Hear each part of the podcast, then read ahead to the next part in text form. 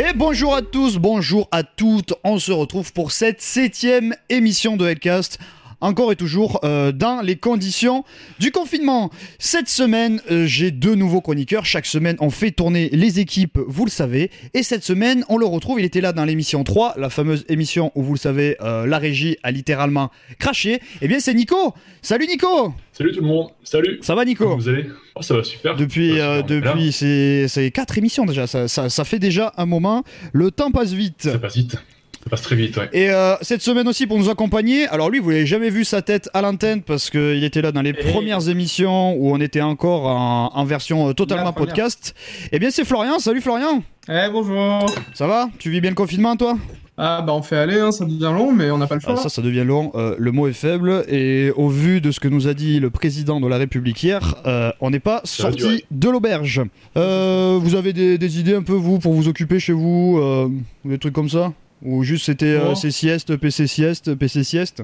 Nico? Ouais, c'est ça en gros, ouais. Sieste, P C sieste. Je travaille à gauche à droite, et sinon c'est oh, sinon, euh, un peu de skate, un peu de basket, euh, un peu de Xbox, euh, et sieste surtout. Wow. Du... Ah oui, et pa- des, des mix aussi qui vont arriver bientôt. Ah oui, c'est qu'on en a vu passer quelques-uns, mais euh, du moins vous faites du sport euh, pour garder la forme, c'est le principal. Une fois n'est pas coutume, euh, vous avez l'habitude, je vais arrêter de toucher mes écouteurs comme je fais d'habitude, euh, une fois n'est pas coutume, on attaque toujours avec les actus de Lucas, et eh bien euh, une fois n'est pas coutume, euh, on commence par les actus.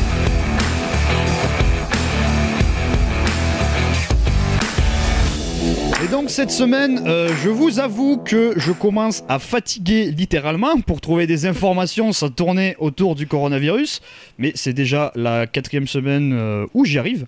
Eh bien, je vais commencer avec quelque chose qui est euh, plus ou moins, entre guillemets, un anniversaire, un anniversaire plutôt triste, on va pas se le cacher, c'est euh, l'incendie tout simplement de Notre-Dame de Paris. Ça fait un an, jour pour jour, aujourd'hui, que la cathédrale a pris feu, qu'elle est partie en fumée.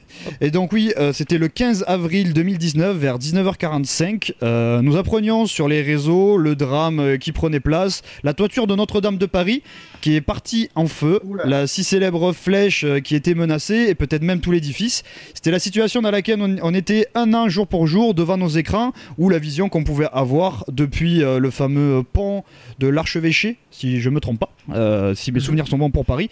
Et donc c'est huit siècles d'histoire, euh, le monument le plus visité d'Europe, un chef-d'œuvre de l'art gothique et héroïne aussi euh, des romans de, de Victor Hugo. Qui s'est-il passé? La chose semble inexplicable, mais euh, l'heure n'était pas à l'enquête, elle était au combat. Déjà les pompiers étaient sur place dans les minutes qui ont suivi, appelés notamment euh, par la, Anne Hidalgo, la, la maire de Paris, pour combattre le feu qui a gagné euh, la totalité de l'édifice. Euh, le seize mars le dernier, donc le seize mars deux mille vingt, on a le chantier de la cathédrale qui, qui a été mis en sommeil pour cause de coronavirus, euh, malheureusement, pour ne pas faire courir de risque évidemment aux différents ouvriers. Donc c'est une centaine de personnes qui s'activent en fait depuis le début des travaux pour euh, remettre en état la totalité du monument, notamment démonter l'immense échafaudage euh, qui était autour de la flèche euh, parce que la, la, la cathédrale était en rénovation euh, lors de l'incendie. Et donc depuis l'incendie, il y a beaucoup d'opérations qui ont été mises en place par ces euh, différents travailleurs. Euh, le déblaiement, le tri des vestiges, la mise hors d'eau euh, du cœur, de la nef et du transept. Ils ont installé des bâches, des systèmes de filets de sécurité, euh, et cetera. Ils ont mis des renforts, des stabilisations, des pignons, des transepts, les arcs-boutants, et cetera qui ont été euh, cintrés et une grue de soixante-dix mètres qui a été mise en place pour euh, poursuivre les travaux. Et il y a d'ailleurs euh, beaucoup de documentaires euh, et de reportages qui ont été tournés aujourd'hui sur toutes les pratiques de rénovation, notamment les... Euh les, comment ça s'appelle, les euh, spécialistes de rénovation qui étudient euh, les pierres, les, euh, les vitraux, et cetera pour rénover au mieux tout ça. Donc rien ne permet encore de dire à l'heure actuelle la tête, euh, le, le visage final de, qu'aura ce joyau gothique. La question qui divise est encore d'ailleurs d'actualité, elle n'est pas tranchée, c'est-à-dire reconstruire à l'identique la flèche du, de Viollet-le-Duc, Euh, je crois que c'est ça le terme exact, euh, le nom de la, de la fameuse flèche, ou concevoir un geste architectural contemporain. Donc ça a divisé les réseaux euh, au moment de l'incendie, au début de la rénovation, et c'est toujours d'actualité, la question euh, n'est pas du tout tranchée. Euh, voilà, on a quelques images qui s'affichent, des différents projets de rénovation qui ont été mis en place, euh, ou remettre la flèche originale. C'est une grande question. Euh, la cathédrale, elle est encore en fait en phase actuellement euh, d'urgence absolue. Un an après l'incendie, la restauration à proprement dite n'a pas vraiment commencé. C'est surtout de la mise en sécurité qui a été, euh, qui a été mise en place. Et euh, on a appris récemment que le gros bourdon, la, la grosse cloche s'appelle Emmanuel. Euh, j'ai trouvé ça drôle quand, quand je l'ai vu. Euh, qui est le bourdon qui est dans la tour sud de Notre-Dame de Paris. Elle le teintera ce mercredi à vingt heures, mais euh, actuellement. Elle est en train de faire du bruit, c'est beau. En même temps, en direct de l'émission, le grand bourdon est en train de sonné pour commémorer le début de l'incendie de la cathédrale il y a un an. Ce sera en fait la seule manifestation prévue sur le chantier euh, depuis le début de cet incendie. Et d'ailleurs, c'est la question que je vous, que je vous pose tout simplement. Pour vous, comment aborder ce, ce débat autour de la, de la rénovation ? Quelque chose de nouveau ou, euh, ou partir sur, euh, sur quelque chose de... recréer la flèche ou une, ou une flèche nouvelle. Voilà, c'est, c'est le vrai débat en fait qui et que j'ai personnellement avec moi-même depuis un moment aussi en fait. Je pense honnêtement qu'ils devraient garder la même, enfin la même structure architecturale pour la pour la pique, ouais. pour la pointe, c'est comment on dit ouais, la, la flèche. Pour la pointe, pour la flèche, pardon, excusez-moi, parce que enfin il y a par, par respect pour le l'architecte déjà, parce qu'il y a il y a son bel, il y a, il y a son beau monument qui est qui est à Paris et le fait de refaire une une flèche, ça pour moi, enfin ça me ça sera pas très respectueux pour lui, je trouve. Pour, euh, ouais, pour, le, moral, pour le monument, quoi. C'est ça, voilà. Pour son travail aussi. Euh, qu'il a... Parce que c'est pas un petit travail non plus qu'il a, qu'il a fait maintenant. Il y a... Ah non, non, oui, oui. La, la, la, flèche, oui la, flèche, la flèche est plus récente que, que le reste de l'édifice. Bon, ça, ça reste néanmoins un, un grand monument, mais euh, c'est vrai que c'est, c'est la réflexion que j'ai aussi. Je me dis, bah, ça a brûlé, oui, mais la reconstruire à l'identique plutôt. Toi, Flo, t'es plus sur quel... C'est ça, ouais. Est-ce que justement le fait de la reconstruire à l'identique, ça va coûter plus cher que de faire quelque chose d'autre aussi ?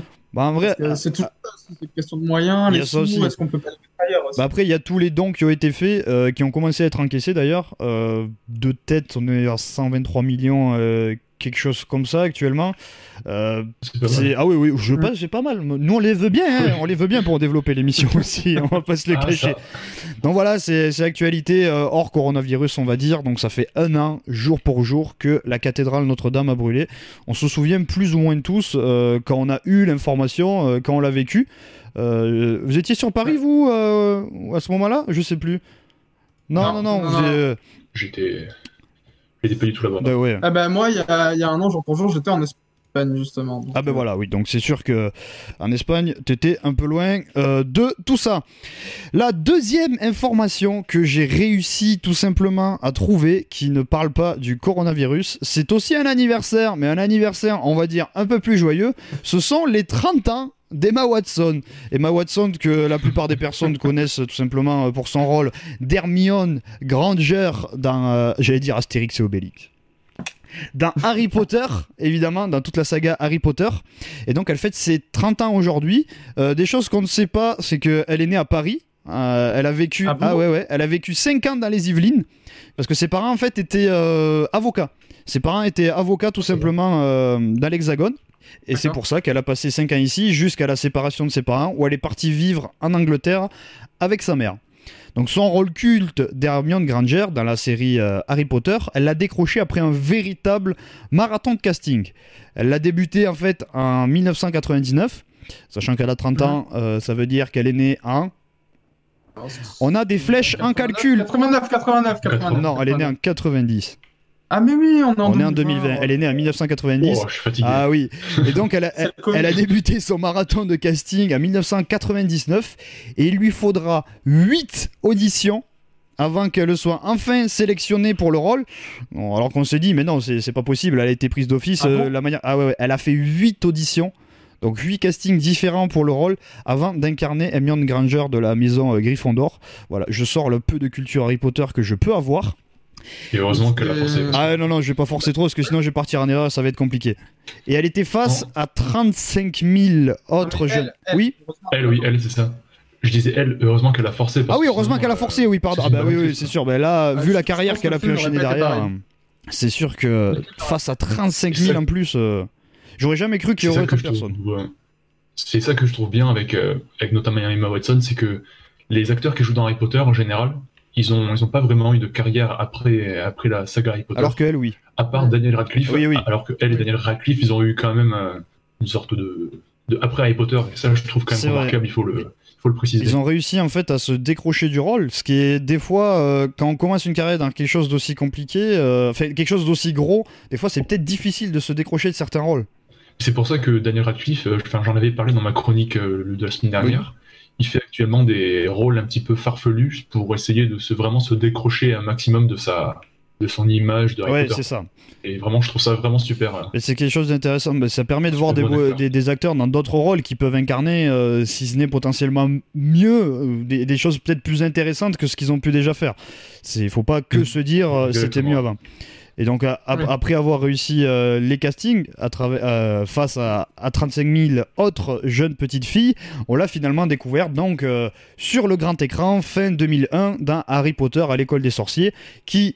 doublement d'actualité, était diffusé, si je ne me trompe pas, hier soir sur T F un. C'était pas avant-hier ? euh, Hier ou avant-hier. Enfin, en tout cas, y a, y a, y a, dans les deux derniers jours, ça a été diffusé. Donc, c'est doublement d'actualité, son anniversaire, et le film a été rediffusé. Et donc, pour poursuivre, justement, tu me fais de, de magnifiques transitions. Elle a parfaitement continué sa carrière dans d'autres rôles, notamment un qui, entre guillemets, euh, sur le, le devant de la scène, a été euh, son rôle de Belle dans La Belle et la Bête, mais euh, la version live euh, qu'a fait euh, Disney, euh, les studios Disney, on a, on a bien vu qu'en ce moment c'était un peu leur... Euh, leur dada de refaire tous les films cultes qui ont marché à l'époque en version live. Idée, donc voilà, elle a incarné le rôle de Belle, euh, c'était en deux mille dix-sept, oui, en deux mille dix-sept qu'il est sorti, et précédemment elle avait déjà été approchée par les studios Disney pour une autre version live de film qui était celui de Cendrillon. Euh, elle a décliné en fait euh, l'offre, euh, pourquoi je ne sais pas, je ne suis pas dans, je ne suis pas dans sa tête, et c'est euh, Lily James euh, qui a euh... ah oui je n'ai pas changé du coup l'image, ça ne peut pas marcher, c'est Lily James qui a incarné Cendrillon dans la version live de Disney, que vous connaissez peut-être euh, pour son rôle euh, pour... tu la connais d'où toi par exemple Nico, tu la connais? Euh, ouais, elle a joué dans Baby Driver. Voilà, exactement. C'est ça. Voilà, voilà c'était le film non. que je pensais. Et aussi euh, dans euh, Mamma Mia, Here We Go Again, le deux de la, ah, le oui, deux oui. de la vers- de la de la comédie de la comédie musicale, pardon. Et donc c'est elle qui a incarné Cendrillon. Donc on souhaite un joyeux euh, anniversaire à, euh, j'allais dire à Hermione Granger, non, à Emma Watson. Il euh, y a longtemps qu'on n'a pas vu euh, Mathéo qui est venu avec ses, qui, qui vient nous raconter ses, ses histoires et ses faits divers. Et donc la deuxième nouvelle du jour que j'ai trouvée pour euh, parler d'autre chose que le coronavirus, c'est un fait divers plutôt sympa. Euh, j'ai réduit le titre du fait divers pour vous laisser euh, le dénouement parce que c'est une véritable histoire. Donc le titre, c'est tout simplement « Sur une départementale, en trottinette électrique ». R- rien que ça déjà, euh, on va pas se le cacher, ça fait bien sourire. Mais ce qui est beaucoup plus drôle, ah, bah oui. ah ouais non mais ce qui est beaucoup plus drôle, donc ça s'est passé en Indre, en Indre-et-Loire, pardon, ce dimanche en fin d'après-midi, des gendarmes du euh, peloton motorisé, donc euh, les motards, ont croisé deux hommes en train de zigzaguer sur une route départementale en trottinette électrique. Situation qui, hors confinement, est relativement surprenante, mais qui, en plein confinement, l'est d'autant plus. Donc les gendarmes, qui étaient un véhicule banalisé, se sont approchés d'eux et leur ont fait signe de la main de s'arrêter. Euh, les, deux, euh, les deux hommes leur ont répondu par un coucou poli, on leur a fait signe de la main, ils, ils ont gentiment répondu, et tout simplement, euh, le dénouement est très simple, ils ont arrêté, ils, en descendant de leur voiture, pour contrôler les deux personnes, ils ont trouvé que euh, l'état des deux euh, sportifs, on va les appeler comme ça, était relativement étrange. Eh bien, ils leur ont fait passer un test d'alcoolémie et ils étaient respectivement à deux virgule quarante-cinq grammes et deux virgule quatre-vingt-un grammes d'alcool dans le sang, par litre de sang, ce qui est euh, un joli score, on les applaudit, on ne leur enlèvera pas ça. Pas mal, pas mal. Mais ils, sont, ils étaient néanmoins en règle pour ce qui est euh, des normes du confinement. Car ils étaient en possession de leur euh, attestation de sortie. Mais la question qu'on se pose tous, c'est quel est le motif qu'ils ont pu choisir pour... Hop là, ah ben, visiblement on n'a pas les images de leur attestation, mais c'est pas grave. Je vais pouvoir vous la décrire tout simplement. Ils ont coché... Vous savez à peu près les choses qu'il y a sur une attestation de sortie euh... Oui, oui. Il y a, oui, il y a les choses, oui, voilà. Oui, oui. Et bien eux, ils ont tout simplement choisi comme motif activité physique individuelle dans un rayon maximal d'un kilomètre autour du domicile. Mais est-ce que la, la question que, qu'on va se poser, est-ce qu'ils étaient vraiment à un kilomètre de chez eux? Alors ça, j'en ai aucune idée. Et je pense que c'était le dernier des soucis des gendarmes au moment où ils ont vu les résultats des taux d'alcoolémie. Quand t'es bourré, je pense pas que tu fais attention. Non, mais quand tu, kilomètre, quand tu slalomes sur une départementale... Euh... Et donc les, les, deux, les deux athlètes ont été récupérés par leur compagne. Ça, ça fait mal à l'ego en général. Et ils devront, ils devront s'expliquer dans quelques jours euh, à venir sur le motif de leur déplacement. C'est ce qu'ont conclu les gendarmes à la fin de leur interpellation. Voilà, il y en a qui s'amusent pendant le confinement. Euh, ils ont peut-être abusé euh, des apéros confinement. On rappelle que l'alcool est à consommer avec modération. Euh, vous le savez, ça fait quelques semaines que j'ai arrêté euh, de faire la météo des jeudis, tout simplement parce que restez chez vous, euh, vous ne sortez pas dans les bars le jeudi, de toute façon ils sont fermés, on en est tous tristes. Euh, profitez tout simplement des applications comme Skype, euh, Discord, Zoom. euh, Epic Games a sorti une nouvelle application aussi, je ne sais plus comment elle s'appelle, destinée à ça, à faire des petits jeux entre vous, à faire des appels vidéo, de faire des apéros par vidéo. Je trouve... Ah, c'est sympa, ça. Bah ouais, ouais, c'est très sympa. Euh, je ne sais plus comment s'appelle l'application. Peut-être que, que la régie va pouvoir me le, me le dire dans l'oreillette. Mais voilà, restez chez vous, euh, restez confinés et respectez euh, les règles barrage. Euh, je, je suis très mauvais. Un message. Distanciation, c'est ça. Euh, distanciation sociale et euh, les. les, ouais, les... Voilà, bon, vous avez compris. Je suis très mauvais. Un, un message d'intérêt général. Euh, donc j'ai arrêté, comme je disais, la météo du jeudi, mais là je fais un léger point euh, d'utilité publique aussi.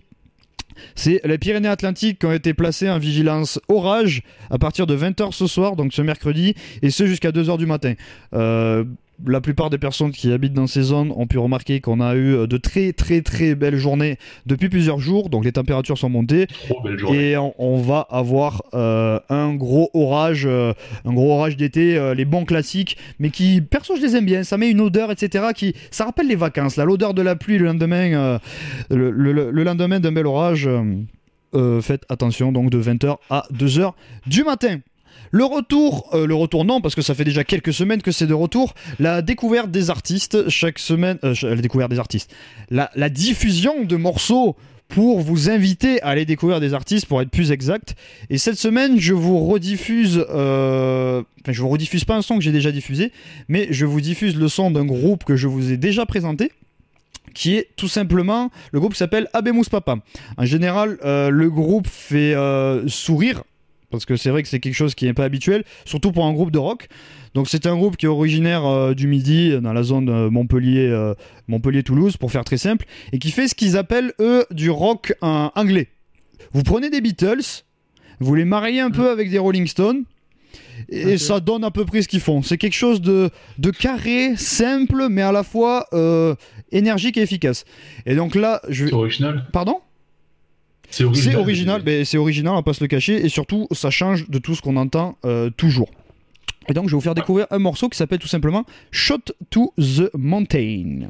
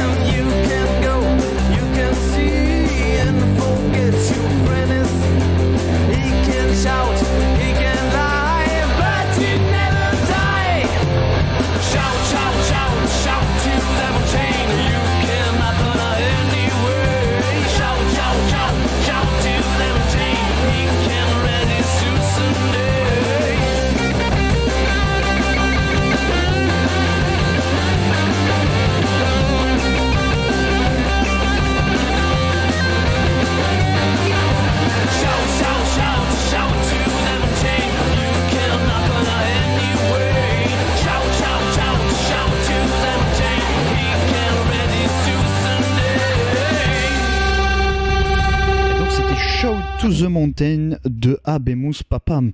Qu'est-ce que vous en avez pensé, vous qui avez, euh, ja- super, qui avez jamais découvert un peu euh... Euh, je connaissais pas du tout et honnêtement euh, j'aime bien ça. Un petit rythme. Euh... Ah mais c'est, c'est là. C'est, c'est, comme tu disais, un mélange de ben voilà. C'est Rolling Stone. Quoi. Exactement. C'est, c'est à peu près comme ça que, que j'aime bien les définir. Et surtout, ce morceau est hyper éprouvant pour les batteurs. Et d'ailleurs, euh, je, je, je sais que c'est une anecdote que je vous donne sur un concert. Il avait, le batteur avait eu un accident euh, quelques semaines avant. Euh, fracture tibia péroné, pour faire simple. Il était broché et il a fait un concert quelques semaines après en tenant la grosse caisse avec... Euh, avec la jambe du coup avec, euh, avec des broches à l'intérieur. C'est... Ah ouais non non c'est... c'était assez phénoménal, c'était, euh, c'était l'anecdote euh, autour de ce groupe.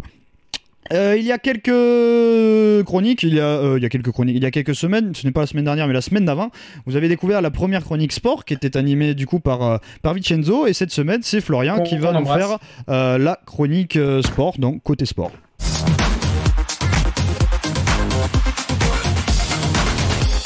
Et donc, de quoi tu vas nous parler aujourd'hui ? Ouf, de pas mal de sports. Hein. Je vous avoue que là, on va passer par les États-Unis, le Japon, la France. Donc, on va par les sports, comme ça a été dit. Donc, du coup, je vais commencer par la N F L. Et oui, donc, euh, vous n'êtes pas sans savoir que le football américain est pratiquement considéré comme une religion en Amérique. Ouais, c'est vrai que c'est, c'est, c'est pas la même pratique que chez nous. Ouais, ouais ça, c'est sûr. C'est, c'est, c'est, je pense que c'est même plus poussé que le foot en France. Euh, je pense, oui. Mais je pense que le, le football américain est aux États-Unis, ce que le football est plus au Brésil, quoi.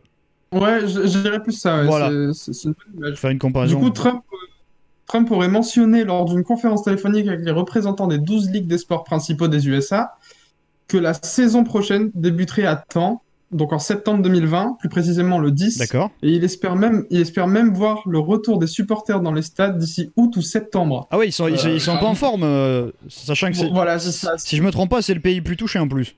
Ouais, voilà, c'est exactement, c'est, c'est, pour ça que, c'est, c'est pour ça que c'est un peu étonnant et, euh, sur, au vu de l'évolution du Covid aux États-Unis. Bah, c'est ça, ouais. Donc, euh, optimiste. Bah, c'est, je, je dirais c'est un peu aussi les sous et bah, c'est le ça aussi. Manque aussi du, du foot U S, quoi, je pense. Parce que c'est quand même le gros sport des États-Unis. Ouais. Et euh, là, je pense que ça fait un petit moment qu'ils en ont pas vu. Ils doivent être en manque un peu. Je pense. Ils doivent être en manque. Donc, euh, donc, concernant la N F L, après avoir passé vingt ans dans l'équipe des New England Patriots et remporté six Super Bowls, le quarterback Tom Brady, ouais. à l'âge de quarante-deux ans, a décidé de partir pour relever un nouveau défi aux côtés des Buccaneers de Tampa Bay. Donc, euh, comme vous pouvez le voir sur l'image, euh, il, il porte le maillot avec les nouvelles couleurs de son équipe. Alors, pendant le confinement, il a changé d'équipe. euh, alors, ben, en fait, il, il a fait... Il, il a... y en a qui en profitent, je veux pas dire, mais... Non, non, non, la saison, en fait, elle est finie depuis février. D'accord. Voilà, la, et, et la saison reprend normalement donc en septembre. Euh, et, euh, et donc, euh, il a passé vingt ans euh, chez les Patriots. Ah oui, quand même. Ça fait déjà vingt ans. Oui, oui, et, euh, et là, en ce moment, il a quarante-deux ans. Ah oui, et, et euh, euh, euh, pour donner une idée, une fin de carrière dans le football américain, c'est vers quel âge ? Oula, alors là... Parce que quarante, quarante-deux ans, c'est vrai qu'on va dire, pour, pour un sportif, c'est, c'est pas habituel. Enfin, c'est pas des chiffres qu'on a, on, euh... on les entend, mais c'est pas quelque chose d'habituel, quoi. Bah, je pense que... Je, je me suis pas renseigné sur ça, mais je dirais ça doit être euh, aux alentours des trente-six, trente-sept ans, peut-être, à la limite, parce que ça fait quand même un bon moment que, que les médias parlent de, de sa fin de carrière et de sa retraite. Et euh, mais il veut pas, il, fait, il met toujours pas fin à sa carrière. Ça fait deux trois ans que je suis bien le foot U S et depuis deux trois ans j'entends souvent parler de la fin de la carrière de Tom Brady et au final bah, il est toujours là et la preuve il change même d'équipe. Bah oui, oui, oui. Donc euh, bah, je pense qu'il est pas encore prêt et, euh, et, et ouais voilà c'est ça mais bah, après il est en forme hein, franchement ouais, euh, c'est sûr qu'il faut une condition pour il, tenir là il est en forme hein. Bah, donc quarterback euh, c'est quand même un, un des rôles essentiels d'une équipe bah, de pour, foot pour U S ceux qui ne sont attaque, pas initiés euh... explique vite fait le, rapidement quel est le rôle du quarterback un peu pour donner une idée. Alors le quarterback c'est celui qui prend le ballon euh, quand on lui fait la passe justement euh, wow. je, je, veux pas, non, mais, je vais pas utiliser des gros termes mais en gros euh, quand il euh, y a une attaque il y a un joueur qui donne le ballon à un autre joueur derrière et c'est celui qui fait la passe à un, à un joueur qui est par exemple un receveur, un running back ou un tight end. D'accord. Et, euh, et donc euh, c'est ce qui va permettre justement de faire avancer euh, le jeu. D'accord. Je sais pas si, si c'est bien expliqué. C'est, c'est, c'est celui qui court. Euh, non, c'est celui justement qui fait la passe. Ah d'accord, c'est celui. Ah c'est celui qui. D'accord. C'est celui qui récupère le ballon et qui fait la passe justement pour, pour les joueurs qui courent. D'accord. Donc, justement, je parlais des Patriots et je parlais de tight end. Ouais. Donc, Rob Gronkowski, euh, c'était le tight, le tight end des Patriots. D'accord. Jusqu'à la saison dernière, donc pas, pas février là, mais février d'avant. Euh, il a mis fin à sa carrière du coup voilà, en mars deux mille dix-neuf et euh, il avait une passion depuis toujours. Alors laquelle ? Devinez laquelle ? Je, j'ai appris ça en faisant la chronique. Donc la passion d'un, d'un des joueurs là, de l'équipe. D'un ancien, d'un ancien joueur, joueur. Des, de, de foot U S, oui. Un ancien joueur de foot U S et, ouais, et qui, il a vécu sa passion là du coup après avoir fini sa carrière, c'est ça ? Euh, ouais, on va dire qu'il est dedans et même quand il faisait du foot U S, il, il a baigné un peu dans sa passion. C'est un pêcheur. Et il l'a vécu toujours. Non, non, non, non, c'est une passion, euh, on va dire qui... Comment je peux vous dire ça ? C'est quelque chose... Mais fie-toi, si tu dis que la pêche, c'est pas une passion, tu quittes l'émission. Non, non, c'est bon, ça, je peux rien dire sur ça. Et euh, non, ce que, ce que je veux dire, c'est... Bon, je dirais plus que c'est euh, entre deux personnes où ils se battent en faisant semblant. Du catch. Oui, ah, exactement. Du catch, oh, joli. En mars deux mille vingt, il se lance dans la W W E et il était prévu pour être l'animateur du WrestleMania euh, trente-six. Et euh, c'est d'ailleurs pendant cet événement qu'il a remporté un titre. D'accord. C'est... Ça m'a étonné, je, je savais bah, c'est pas. C'est vrai que oui, c'est... Enfin, ça reste un truc illogique, mais euh, au niveau euh, conditions physiques, euh, tu vois débarquer un mec oui. de foot U S dans du cage, tu dis oui, oui, ça, t'es préparé ah, quoi. Surtout celui-là. surtout, surtout celui-là. celui-là. Il est très grand, c'est une armoire à glace, vraiment. Et, euh, et il est très, très sympa et il fait toujours des actions caritatives. C'est, c'est un mec euh, quand même plutôt pas mal. D'accord. On va, on va continuer à parler aux États-Unis. Bah oui, oui. D'accord. Encore un peu avec la N B A, parce qu'il y a un peu de nouvelles quand même. Ah, ça y est.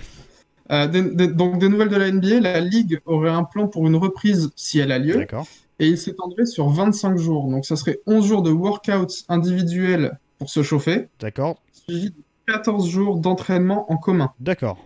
Toujours en respectant les, distan- les distanciations et tout ça. Et euh, donc ce plan serait envisageable dans le cadre d'une reprise de la saison, mais pour le moment, aucune décision n'a été prise concernant la saison deux mille dix-neuf et deux mille vingt, et il faudra attendre le mois de mai pour en savoir plus. Bah ouais, parce que le problème là euh, de la reprise, c'est, c'est que c'est un sport de contact aussi, le basket, quoi. Ah bah oui. C'est, c'est surtout ah ça bah le problème, oui. quoi.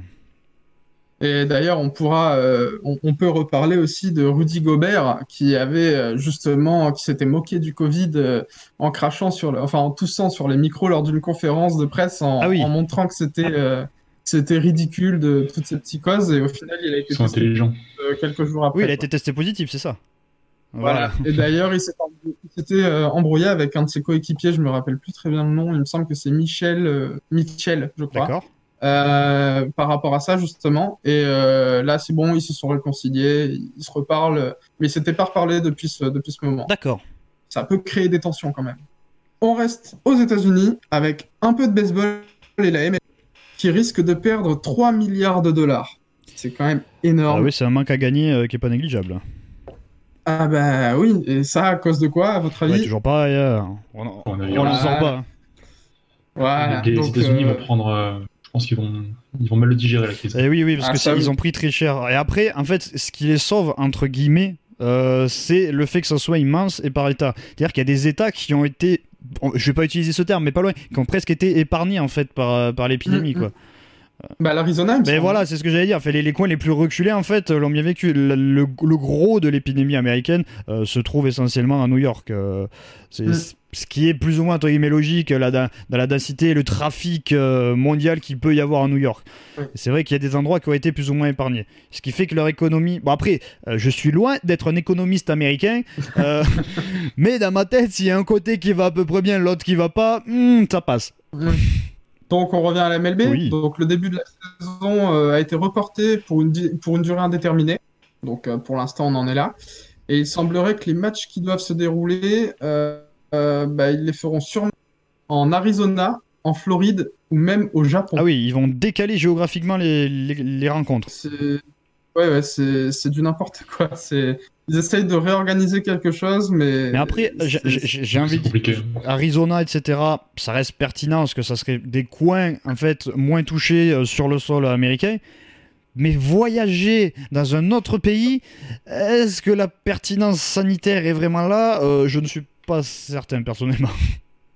Bah, c'est pour ça que j'ai pas trop compris quand j'ai vu le Japon, ouais, mais d'après, euh, d'après un site fiable, euh, oui, oui, il, il pourrait faire des matchs à huis clos au Japon. D'accord. C'est, c'est que ça fait quand même loin pour aller faire un match, je trouve. Euh, un peu, ouais, ouais, ouais. Et par contre, du coup, il y a un impact si les matchs se font à huis clos, c'est que les salaires des joueurs vont alors devoir être dus à une forte baisse pour compenser euh, le manque des clubs. D'accord. Voilà, bah ouais, les sous, on en revient bah toujours. Oui, oui, bah c'est une difficulté des clubs euh, qu'avait avancé euh, Vincenzo justement euh, il y a deux émissions en arrière, euh, où il parlait justement des, des clubs de foot qui sont en grande difficulté. Euh, je crois qu'il parlait de, de, de Barcelone en football ou quelque chose comme ça, qui apparemment était pas bien. Bon, après, je, je sais pas. Ah bah moi, après, je vais, je vais parler foot, mais plutôt France. Ah bah voilà, mais ça nous donnera peut-être des idées justement. Après, on verra si, si ça peut répondre à certaines questions. Oui, on va encore rester un petit instant aux États-Unis. Euh, on va parler du coup du tennis. D'accord. Avec l'U S Open qui se déroulerait malgré tout. Voilà. D'accord. Donc apparemment l'U S Open va, va être maintenu. Et il doit se dérouler quand d... euh... Ah bah ça, euh, ils disent que ça. euh, tu, là, tu, je, je finis. Oui, vas-y, vas-y, vas-y pardon. Tu, tu auras sûrement ta réponse. Donc euh, d'après Danny Sausner, c'est le directeur général de l'U S, de l'U S Tennis Association. D'accord. Pardon. Le Grand Chelem devrait commencer le vingt-quatre août et se terminer le treize septembre. D'accord. Voilà. Bon. Et sûrement à huis clos. Ah, là. C'est tôt quand même. Hein. C'est vrai que c'est tôt. Après, euh, t'as dit qu'il se terminerait quand ? Le treize septembre. Euh, ça correspond euh, pas loin aux dates qui ont été annoncées aujourd'hui euh, pour le décalage du Tour de France. Hein. C'est un peu les mêmes. Ah oui, oui, d'ailleurs, il finit le vingt septembre. C'est ça, le, le Tour de France a été décalé pour la première fois depuis sa création, euh, donc euh, à, à la période de septembre. Mmh, ça aussi, ça va avoir un impact sur pas mal de, de choses concernant aussi la, le, l'audiovisuel. Surtout, c'est ça, c'est, que ce soit radio c'est, et télévision. C'est des gros moyens qui sont mis en place, et même au niveau euh, local, sur l'économie locale, c'est, euh, ils ont, ça avait annoncé les chiffres, un virgule cinq million de spectateurs physiques qui sont là. Euh, je n'ai pas les audiences télé, mais ça, ça, ça, ça, ça charrie de l'économie euh, de manière générale. Après, entre guillemets, si vraiment ça se maintient, et que en plus, par chance, ça soit dans un contexte un contexte sanitaire favorable, euh, peut-être que ça, pourmet, ça permettra à tout ce qui est restauration, tourisme, et cetera de un peu repartir avec euh, l'arrière-saison, ouais. Parce que euh, on va pas se cacher, je pense que la saison euh, estivale de cette année va être un peu difficile. Et on en parlera d'ailleurs plus oui. tard euh, pour, dans, dans l'émission euh, de cet été. Donc on pouvait pas parler sport sans parler Japon et J O. Et non, non, non, sûr. Ça, Donc, euh, comme il y a eu un peu de nouvelles depuis, euh, la, depuis la venue d'Incenzo, euh, j'ai décidé d'en parler un D'accord. petit peu. Donc, euh, on sait qu'ils ont été reportés en deux mille vingt et un, oui. mais Toshi- Toshiro Muto, directeur général des J O, avait déclaré que les J O ne pourraient peut-être pas se dérouler en deux mille vingt et un en faisant éclore l'idée d'un nouveau report à deux mille vingt-deux. C'est un peu le bordel, là. Oui, donc justement, pour éclaircir dans tout ça, Thomas Bach, le président du C I O, D'accord. le comité international des Jeux Olympiques, oui. hein, euh, international olympique, a donc démenti cette hypothèse en assurant qu'un report au-delà de deux mille vingt et un ne sera pas possible. Je cite ce qu'il dit : nos partenaires japonais et le Premier ministre m'ont dit très clairement que le Japon ne pourrait pas gérer un report au-delà de l'été prochain au plus tard. Voilà, donc les J O se dérouleront alors bien en deux mille vingt et un et non plus tard. D'accord. C'est un peu limite, je trouve. Là. C'est un peu, ouais. Mais en plus, c- c- euh, ça empiète peut-être un peu sur, euh, sur d'autres compétitions, parce que l'Euro a été décalé en deux mille vingt et un, si je ne me trompe pas. Bah après, l'Euro était quand même censé être fait en deux mille vingt aussi. Donc, oui, oui, oui, oui, oui. Dans tous les cas, ils étaient censés être... Euh, c'est vrai, c'est vrai, c'est vrai. Mais euh, sachant qu'il y a déjà des compétitions qui étaient prévues en deux mille vingt et un, plus l'Euro qui est décalé, plus les J O qui se mettent dessus, euh, le calendrier sportif de, ah, oui. de, de l'année à venir... Euh... Moi, je me pose une question avec tout ça. Je, je me pose une question avec tout ça. Est-ce que du coup, l'Euro va, enfin, euh, les J O vont quand même se faire en deux mille vingt-quatre ou en deux mille vingt-cinq ? Bah ça, ça, je pense que c'est des questions qui vont se poser déjà beaucoup plus tard. Mais c'est vrai que c'est une question qui se pose, oui. Je Parce pa- que comme on décale d'un an, est-ce qu'on garde quand même cette période de quatre ans ou... Et je sais pas, en plus ça, ça pose question sur la préparation entre guillemets euh, des structures, parce que c'est des investissements qui sont très importants, et Paris deux mille vingt-quatre... Euh, voilà, on rappelle que c'est en France. Voilà, en espérant que, que, que, que les structures, et cetera, que tout ait pu être mis en place. Enfin bon, j'espère, j'espère que d'ici deux mille vingt-quatre, euh, tout ira mieux quand même. Personnel, je pense qu'ils vont maintenir en deux mille vingt-quatre. C'est totalement un avis personnel, ah. fondé sur, euh, sur rien du tout. Affaire, affaire à suivre. Ah, totalement, oui. Mais bon, euh, je pense que ça sera dans quelques années. Oui. Donc, on revient en France. Allez. Ça y est. Allez, donc on, on va parler France avec le gardien français Alphonse. Ah non, c'est pas encore la Ligue un. D'accord. Alors je, je, je... parce que je, je parle, je parle France. Mais en Espagne. France en Espagne. Alors c'est peut-être que je n'ai pas les bons formats de médias et que ça a peut-être euh, pas été lu par le serveur. Mais vas-y, poursuis. Il n'y a rien à ce moment-là, c'est pour ça. Là, on parle d'Alfon- d'Alphonse Areola. D'accord. Qui est justement en ce moment euh, prêté par le P S G au Real Madrid. Donc euh, il va sûrement pas être conservé par le Real Madrid et il, lui ne voit pas son avenir à Paris. Donc euh, il cherche à aller ailleurs et ça sera sûrement de l'autre côté de la Manche, en Angleterre et plus précisément à Londres.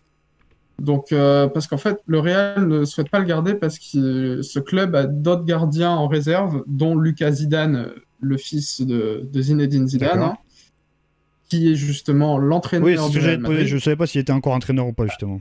Il, il est toujours, il est toujours. Et aussi euh, l'Ukrainien Andrei Lounine, qui est euh, gardien réserviste euh, au Real Madrid. Euh, donc l'un de ces jeunes gardiens, justement, viendrait à prendre la place d'Areola pour être le remplaçant de Thibaut Courtois, euh, gardien euh, d'origine belge, en deux mille vingt et deux mille vingt et un. D'accord.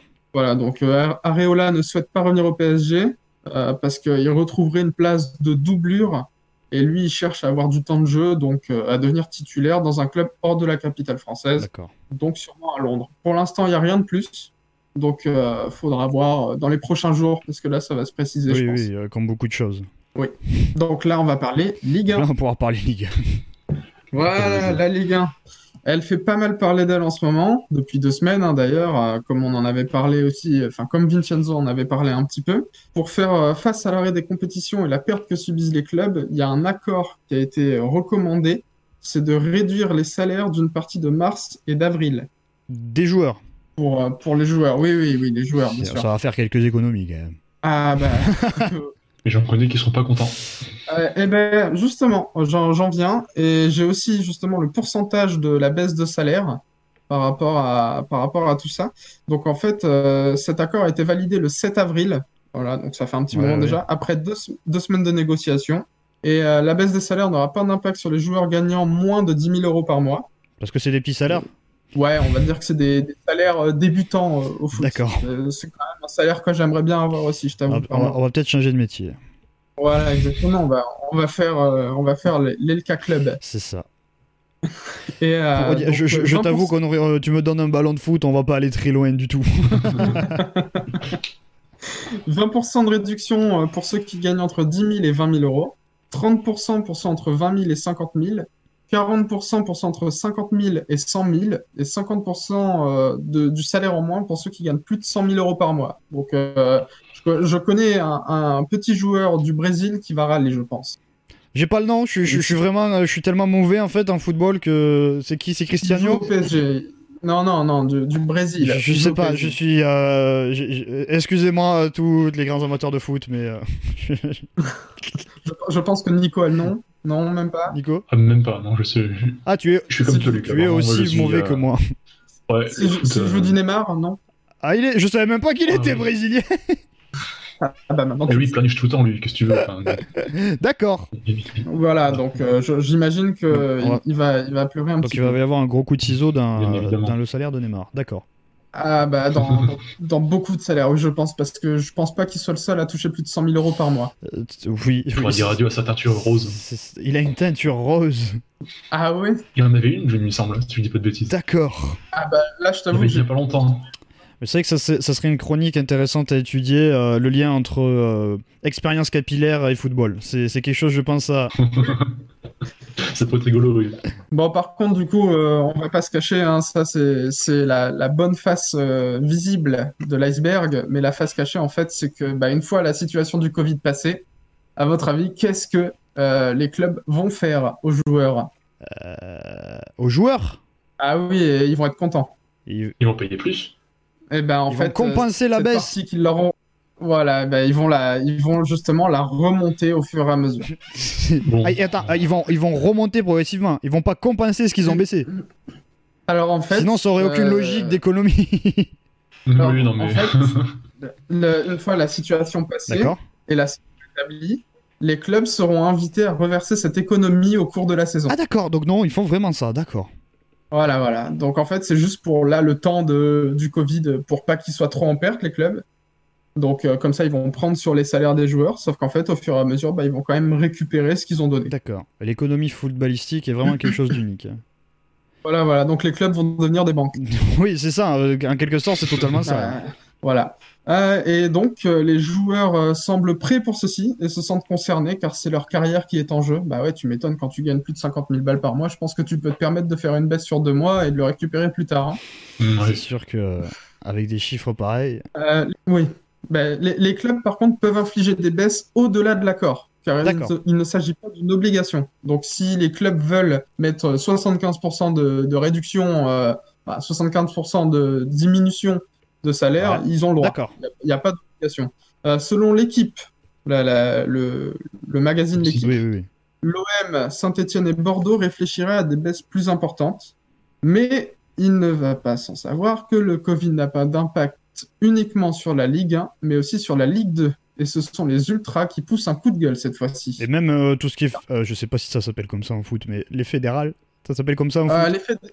Oui, oui, oui, oui, oui, oui, mais il y, y a les nationales aussi, mais là, après tout ça, je, je me suis pas renseigné sur tout ce qui est en dessous de Ligue deux, j'ai pas, j'ai pas regardé. Mais euh, donc là, les, les ultras poussent un coup de gueule, parce qu'en fait, euh, pour eux, l'énorme pression économique qui pousse les clubs à demander une reprise de la saison montre que le football ne pense plus qu'à l'argent. Et donc un communiqué euh, que j'ai dû t'envoyer, il me semble. Euh, oui, c'est... je pense que j'ai ça. Hop, tada. Voilà, le communiqué euh, a été signé par quarante-cinq groupes de supporters de toute la France qui cherchent à remettre le foot à sa place de sport et non d'objet télévisuel. Pour euh, ces groupes de supporters, il n'est pas en... il n'est pas envisageable que les matchs reprennent à huis clos. Voilà, bah, oui, oui. Après, on peut se rappeler aussi quand même du match de Paris contre Dortmund à Paris où les, les supporters se sont quand même réunis autour du stade alors que le match était à huis clos. Oui, ça, ça c'était, c'était très euh, étrange à voir. Il y avait plus de gens à l'extérieur oui, que ce qu'il y avait à l'intérieur, quoi. C'est, c'est pas normal. Euh, et, et justement, ce rassemblement avait été autorisé. D'accord. Ah oui, ah, je euh, savais pas ça. Oui, oui, ce rassemblement a été autorisé. C'est... Donc pourquoi ne pas les avoir laissés rentrer dans le stade ? Ce qui aurait été plus logique et plus agréable, je pense, pour tout oui, le monde. Oui, c'est vrai. Et donc, euh...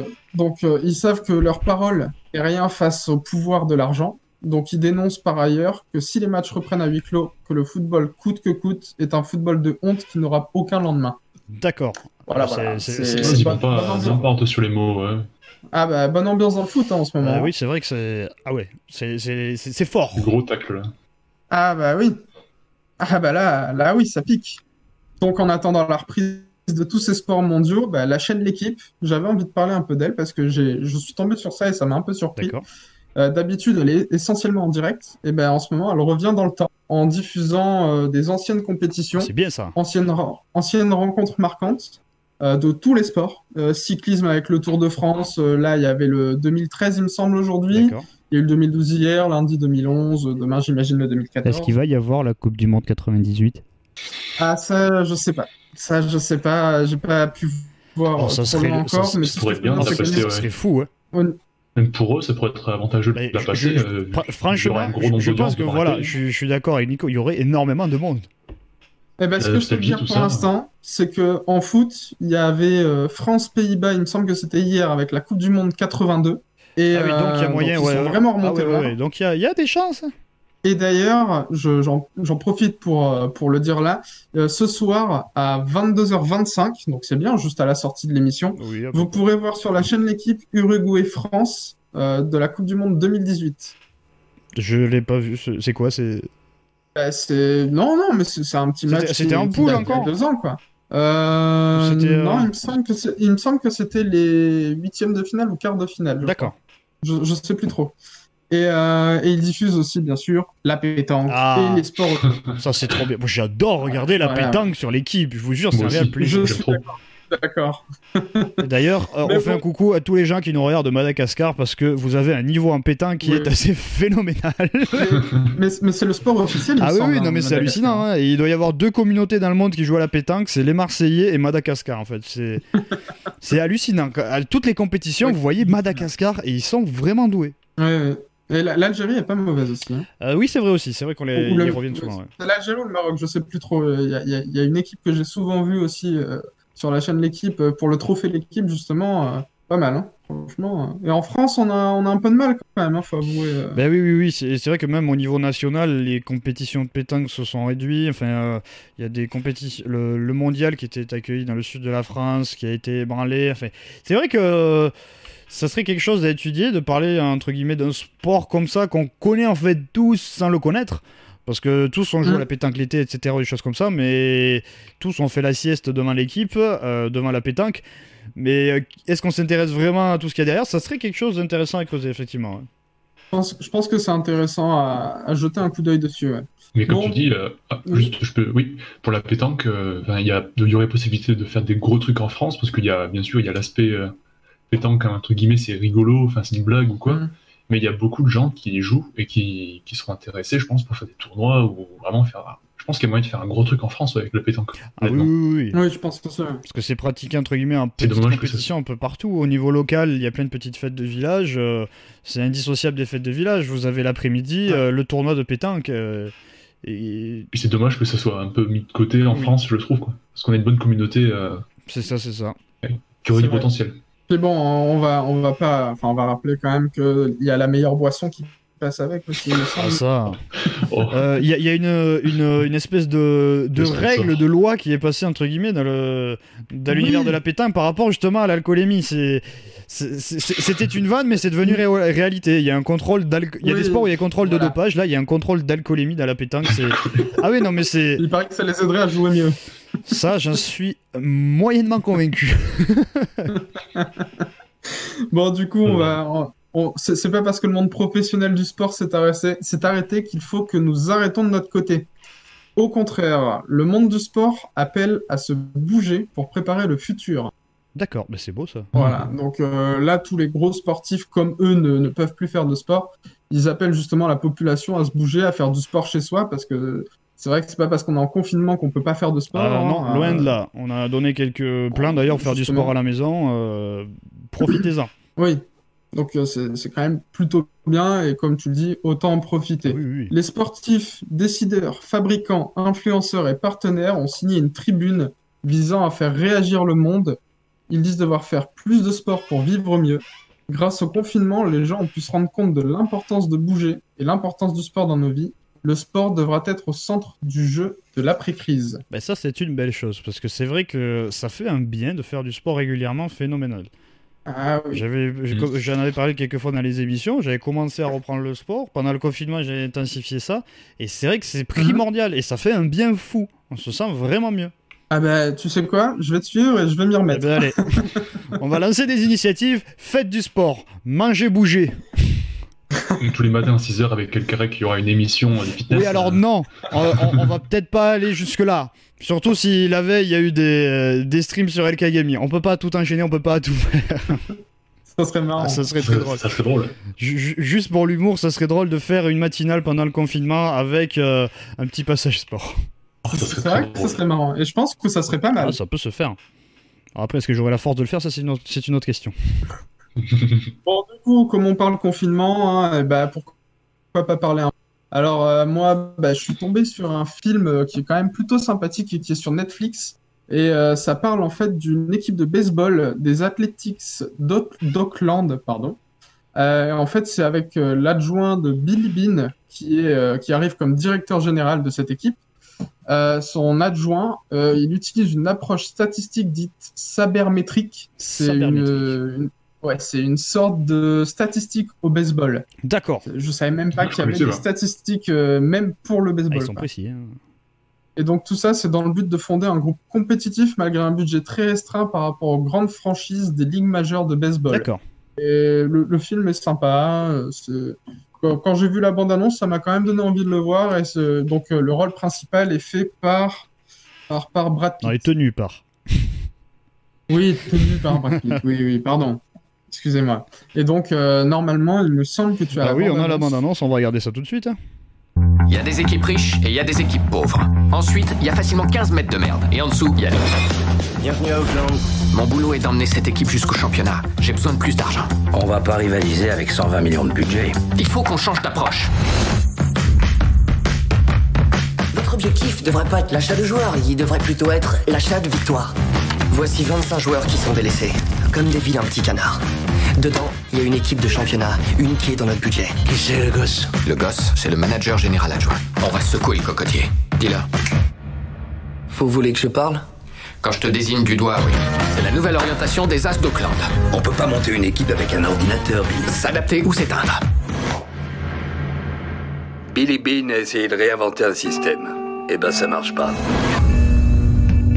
Est-ce que tu risques de perdre ton travail? Quoi? Ben, je vais sur Internet parfois et... Ne va pas sur Internet. Regarde pas la télévision.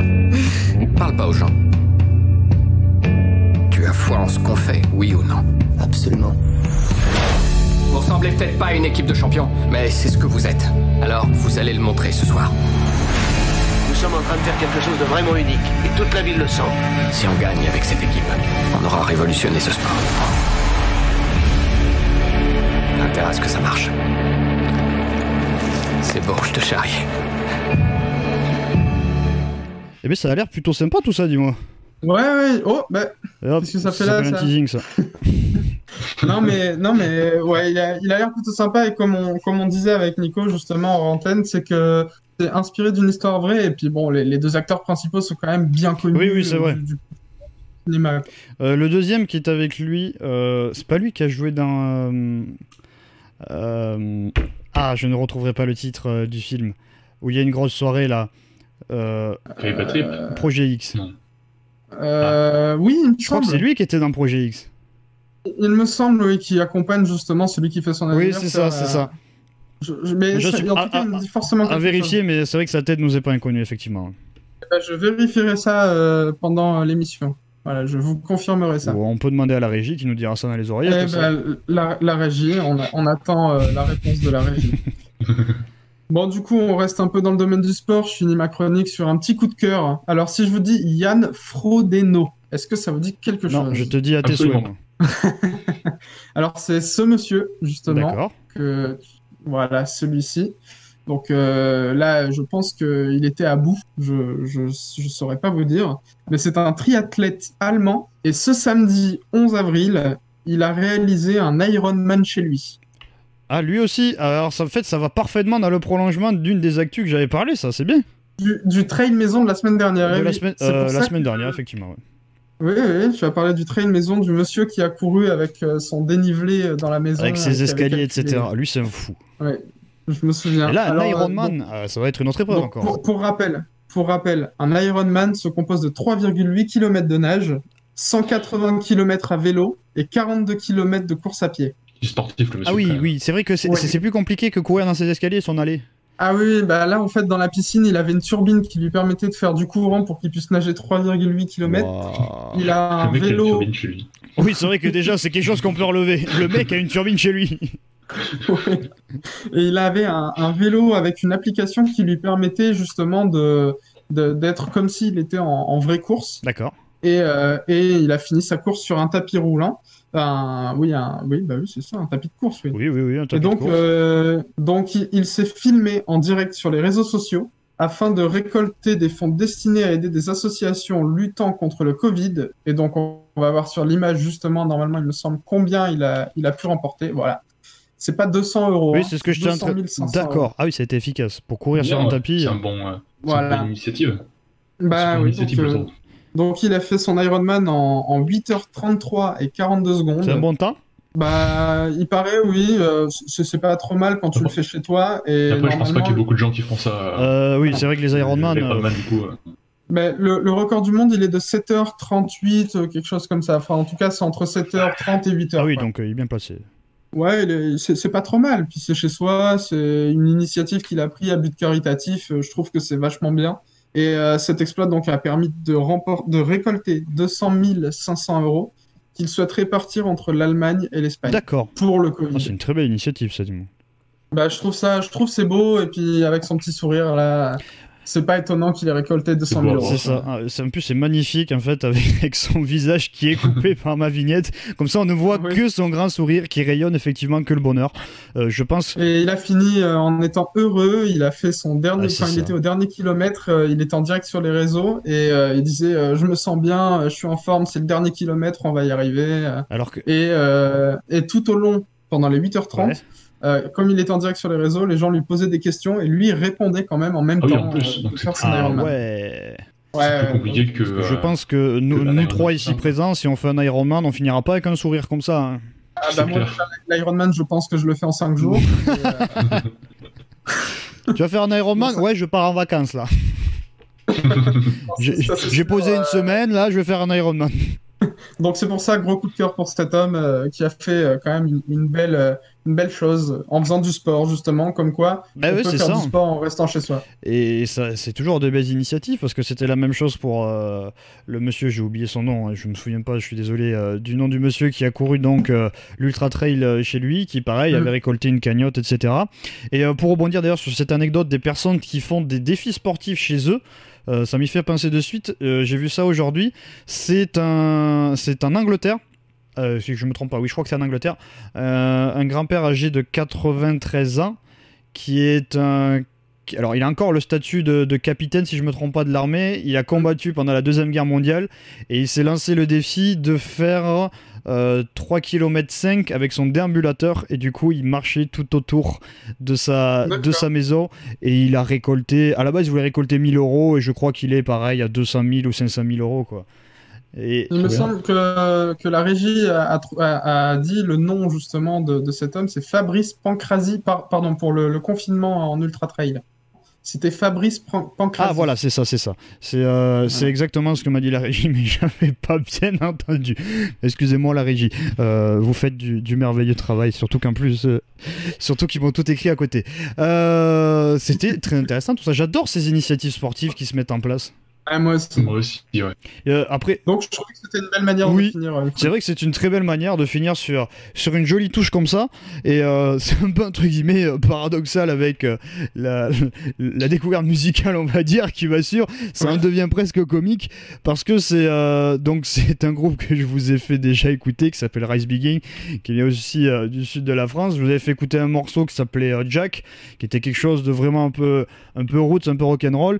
Et là, c'est un de leurs clip tout simplement euh, qui s'appelle Darkness, qui est sur une histoire un peu de rupture, etc., euh, sur des tons euh, très noirs et blancs, donc c'est pas la même ambiance, euh, mais on vous laisse quand même on vous laisse quand même découvrir tout ça.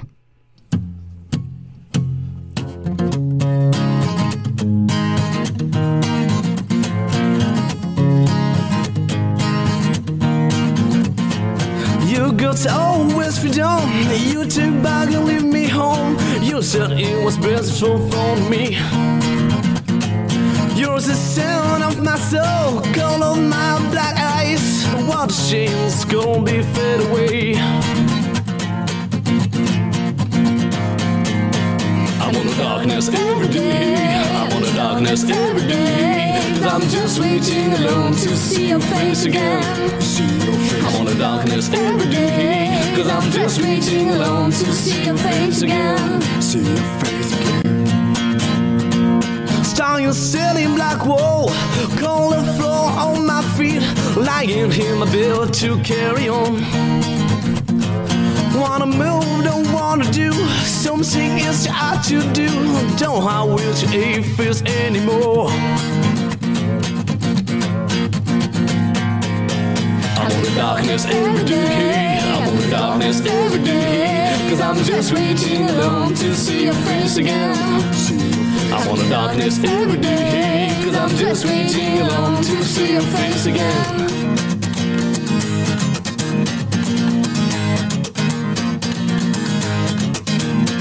I want darkness every day. I want darkness every day. Cause I'm just waiting alone to see your face again. I want darkness every day. Cause I'm just waiting alone to see your face again. I'm just waiting alone to see your face again. I'm just waiting alone to see your face again. No, c'est pas ça. I'm just waiting alone.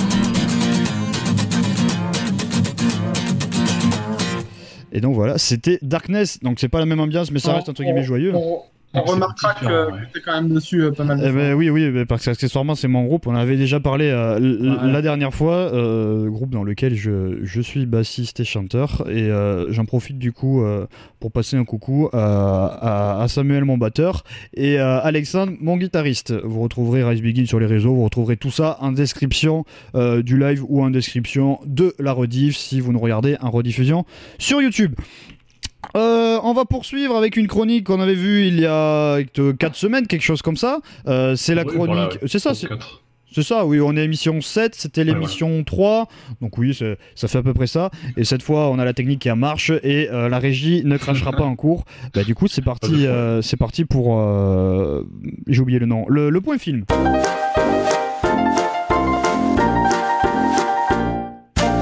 Donc, euh, bonjour tout le monde, donc je vais vous parler aujourd'hui donc, de plus, un aspect plus audiovisuel euh, Dans, dans, dans cette chronique, et je vous ai, pré- je vous ai préparé donc deux documentaires que je vais vous, que je, dont je vais vous parler.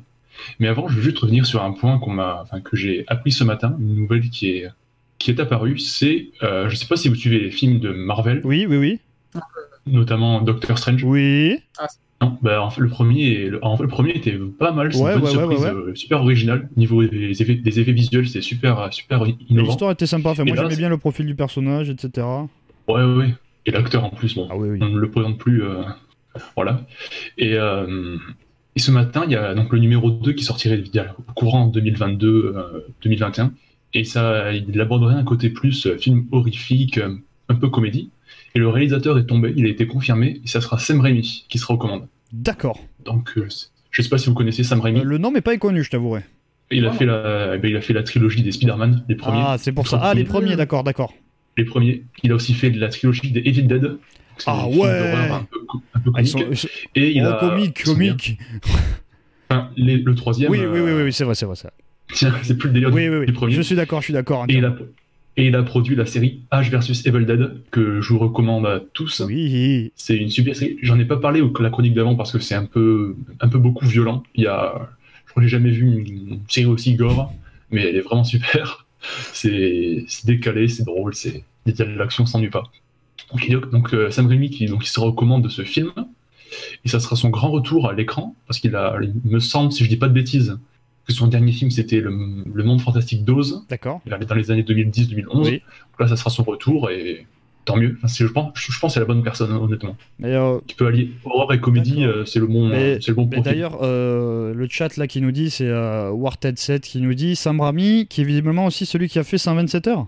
Non, bah, je crois pas. Je sais pas, c'est, ah, on, on a peut-être euh, des erreurs dans le chat. Euh... Je, je sais plus du tout. Après, euh, Danny Boyle, pardon, il, me dire. il me parle. Enfin, le, le chat n'est pas ah, très clair, bah, je vous bah. avouerai là. Non, le chat voilà, s'est trompé. Que... Voilà, ils nous le disent. Warted s'est trompé. Un bonjour à Warted et un bonjour à tout le chat parce que c'est vrai que on vous a pas fait, bonjour, le chat. On vous a pas fait beaucoup de coucou. Ouais. Bonjour à Warted euh, qui fait un salut à tout le monde. Euh, Brice euh, qui remercie Flo d'avoir parlé de baseball. C'est vrai que c'est sympa d'avoir euh, des sports un peu qui changent. Je me rappelle qu'il m'en parlait pas mal aussi. Voilà. On a surtout, euh, on a Julie aussi qui dit mais qu'est-ce qu'il part bien ce Florian. Donc c'est un petit coucou pour toi. Ah. Et euh, quand je parlais de sport, Brice qui me disait Isar in shape. Euh, Oui, je vais ouvrir ma, selle, ma, ma, ma, ma chaîne bientôt. Désolé de t'avoir coupé, c'était pas un petit concept. Coup... Oui, je pense qu'il y a un concept, oui. C'est le concept. Donc, euh, du coup, voilà, c'était la news qui est tombée ce matin. D'accord. Je trouvais que c'est intéressant d'en parler parce que c'est. Sam Raimi, c'est pas non plus n'importe qui et c'est toujours intéressant. Donc, euh, donc euh, comme je vous ai dit, je vous ai euh, trouvé entre guillemets deux, docu- enfin, deux documentaires à voir. Ils sont sur Netflix. Donc, le premier, ça sera un documentaire et le second, ça sera une série documentaire. Donc voilà, donc le premier le documentaire dont je vais vous parler, c'est le documentaire qui se, qui se prénomme Everybody, Everything's. D'accord. Donc vous avez la photo qui va peut-être arriver. Euh, peut-être. On a perdu peut-être le lien avec le serveur de diffusion. Non, ça y est, c'est arrivé. Hop, Everybody, Everything. Voilà. Ok. Donc Everybody, Everything. Donc, vous, affiche qui est très jolie, si, euh, si je peux en mettre. Euh... Affiche qui est ex- extrêmement jolie, ouais. Vraiment, ils ont, ils ont, ils ont ah, ouais. Géré. Donc c'est une affiche, qui, enfin c'est un documentaire qui parle de d'un artiste américain qui s'appelle Lil Peep. Je sais pas si vous connaissez, si vous avez déjà écouté. Ouais, oui, oui, oui. Oui, bah oui, bien sûr. Parce que bon, c'est mon un de mes artistes préférés, donc euh, c'est pour ça que j'en ai parlé, euh, que j'ai voulu en parler dans cette chronique. Donc ils ont sorti ce documentaire, donc c'est réalisé euh, par Sébastien Jones et Rames Silian. D'accord. Et ils l'ont sorti sur Netflix. Donc c'est tout nouveau, euh, c'est ça dure deux heures. Je vous le conseille. D'accord. Et avant de, avant de montrer la bande-annonce, je vais vous parler un petit peu de, de l'artiste ouais. qui, dont, dont il est question, pour que ce soit plus clair. Donc euh, Lil Peep, de son nom Gustave Hart, il est né en quatre-vingt-seize et il est mort en deux mille dix-sept, donc il avait vingt et un ans. Ah oui, oui. C'est, c'est, c'est jeune, ah bah, oui, donc il est mort oui, oui, oui, oui. C'est très jeune, et je reviendrai après, c'est dommage, honnêtement. Mm. Et euh, donc il est mort d'une overdose, mais les conditions de sa mort sont un peu floues. D'accord, on n'est pas sûr que ça soit une overdose. Qui... Si, c'est, enfin, on sait que c'est une overdose, mais on ne sait pas si c'était lui qui l'a pris. Enfin, il y a plein de théories, comme quoi ouais. c'est quelqu'un qui l'a tué, qui l'a mis... Le... Parce qu'en fait, il a pris une dose trop importante de Xanax, c'était du faux Xanax. Et enfin, euh, c'était une...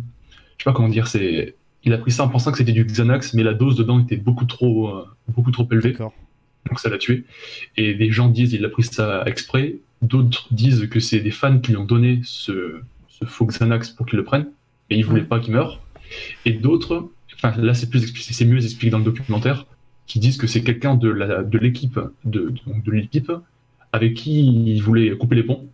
Parce qu'il commençait à avoir du succès, donc il a voulu couper les ponts.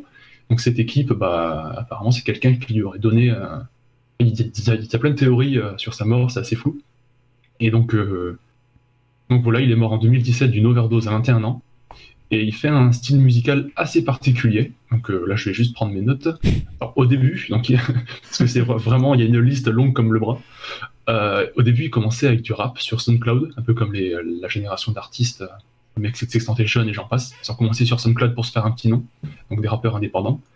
Donc au début, il faisait du rap. Après, ça, c'est comme, ça a commencé à se mélanger avec le rock alternatif, le punk, le hip-hop, la dream pop, la trap et l'emo. D'accord. Donc, c'est une sorte de... Un sacré cocktail. C'est une sorte de vraiment... C'est un, un sacré cocktail. Après, je dis pas c'est comme ça sur tous les tons, sur, sur tous les sons. Il y a vraiment des sons qui sont plus rock, des sons qui sont plus rap. Mais il y a plein de gens qui le, qui le caractérisent comme le nouveau, entre guillemets, Kurt Cobain. Et vu qu'il a réussi à apporter un nouveau, un, un nouveau, un nouveau genre musical, et c'était vachement original. Et donc, euh, il, a, donc c'est, il a créé un genre musical en mélangeant des genres. Et honnêtement, je trouve que ça marche pas mal. Donc là, je, donc on va vous diffuser un extrait d'un concert. C'est, il, va, il, a, il a fait euh, Witchblade. Donc vous allez voir euh, juste la structure. Enfin, euh, concentrez-vous sur la structure de, de ses phrases, de ses mots, de ses paroles. Et après, je vous ferai une petite... Euh, je vais vous expliquer ça.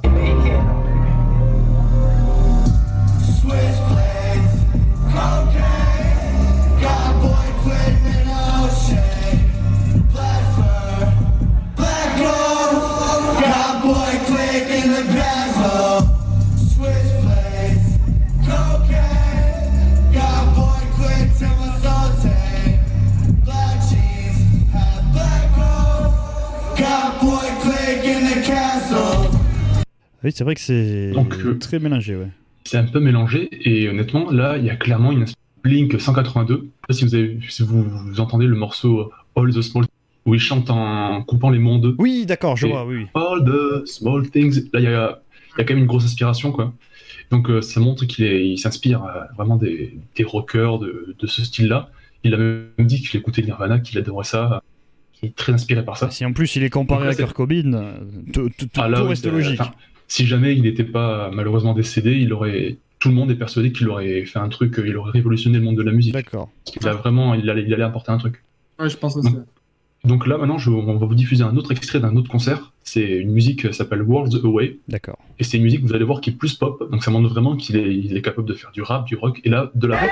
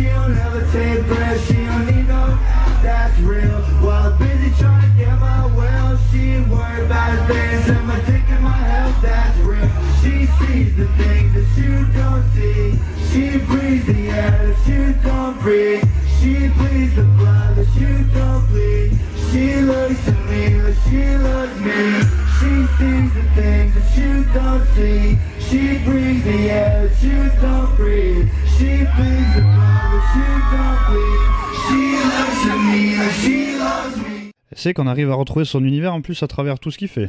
Et c'est ça, en fait, il a une... malgré le fait de faire plein de genres différents, il a quand même une empreinte à lui, c'est-à-dire qu'il a une autotune assez particulière, enfin, quand on l'entend, euh, on sait que c'est lui, et il a toujours un petit... Enfin, dans ses paroles, il y a toujours les thèmes un petit peu de la drogue, de la dépression, de la... Vraiment, il y a... c'est un aspect spécial, mais euh, donc il le dit dans, ses... Dans, ses... dans le documentaire, il fait ces sons-là pour euh, aider les gens qui dépriment, parce que c'est vraiment c'est un truc de... Enfin, je, dis, je dis ça, enfin, j'en écoute, mais je ne déprime pas, vous inquiétez pas. J'aime beaucoup ça. Mais euh, ça, il y a un effet un peu inverse. Donc les gens qui sont un petit peu pas bien, ils écoutent ça et ça va mieux de suite. Il le dit dans le documentaire, il dit que ce qu'il veut, lui, c'est d'être là pour les gens. Et euh, que pendant son adolescence, il avait des soucis. Je ne vais pas rentrer dans les détails, mais c'était assez compliqué pour lui. Et, euh, et donc avec sa musique, il veut euh, être là pour ceux qui, ont, qui vivent ce qu'il a vécu. Parce que lui, il n'a, il n'a pas pu avoir des gens avec qui il parlait ou... Euh, ou une musique dans laquelle se réfugier. D'accord. Donc euh, voilà, donc il a fait. Donc il a un style de musique assez particulier. Oui, vous avez vu son son look, il a des tatouages. Oui, c'est vrai partout. Que c'était assez impressionnant. Je me suis dit mais qu'est-ce que c'est ? Ben en fait non, c'est des tatouages. C'est des tatouages parce que bon là je vais là il l'explique vraiment dans le documentaire, donc je vous intéresse. Enfin je vous je vous conseille d'aller le voir parce que lui depuis toujours il veut pas il veut briser les codes, c'est-à-dire il n'aime pas que les sociétés le mettent dans des cases, c'est-à-dire toi tu travailles, tu fais ça, tu fais ça, tu fais ça. Alors, lui il était un peu euh, il était pas anarchiste, mais enfin, non, mais il n'est pas ça. Bref. Sa propre case, quoi, son identité. C'est ça, voilà. Il voulait changer les choses, il voulait être différent des autres. Et il le dit, euh, comme ça, ça lui permettait aussi dans la rue de voir les personnes qui le jugeaient pour son apparence et les personnes qui le jugeaient pour sa personne. D'accord. Enfin, en tant que lui, il y a toute une petite psychologie derrière et c'est super intéressant. Ça, il l'explique un peu moins, c'est dans le documentaire, mais c'est toujours pas mal. Donc, il a eu des. Euh, qu'il a eu un. Qui est malheureusement donc décédé en deux mille dix-sept, et mais il maintenait avec sa maman une relation très très très intense, c'est-à-dire euh, dans un de ses tatouages, il a tatoué son nom pour, pour montrer vraiment qu'il est très proche avec sa mère. Et euh, sa mère, après sa mort, elle continue de sortir des musiques de, donc, euh, de Lil Peep, et ça on en parlera après parce qu'il y a un petit débat à faire sur ce sujet-là. D'accord. Mais euh, donc depuis sa mort, ils ont sorti deux albums, deux E P. Là, il y a un album coopératif avec un autre artiste qui sort bientôt, et il y a un autre E P qui sortira. Ah oui, ah non, mais ouais. Ils n'ont pas fait semblant, ouais. Oui, en sortant des choses après sa mort. Non. Ah ouais. Mais là, je, là, je vous dis, euh, l'artiste, et en fait, là, bon, je fais une petite parenthèse. Depuis, de, depuis dix-neuf ans, il fait de la musique et il s'enregistre dans la cuisine. Il fait ça tout le temps pendant, il fait ça vraiment toute sa vie, tout le temps. Et là, j'ai récupéré un Google Drive sur un, sur le Reddit, donc, donc le Reddit de Lil Peep, et un Google Drive avec soi-disant toutes ses musiques, et il y en a plus de trois cents.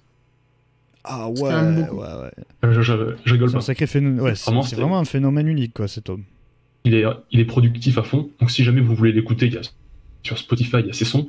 Mais euh, vous verrez que là, même pas le dire, le quart de ses sons ne sont pas sur Spotify. D'accord. Il y a ah ouais. Tout sur YouTube, sur SoundCloud. Vraiment, il faut, il faut aller voir, il faut rechercher.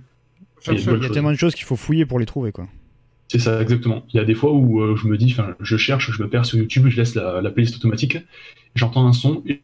Et je me dis, putain, mais je le connais pas, lui, il est pas mal. Je le, je le like et après, je l'écoute. Non, vraiment, donc, c'est c'était, vraiment c'était quand même un artiste qui était très productif. Euh, ah, oui, oui, oui. Quoi. Ah oui, extrêmement productif. Mais il faisait.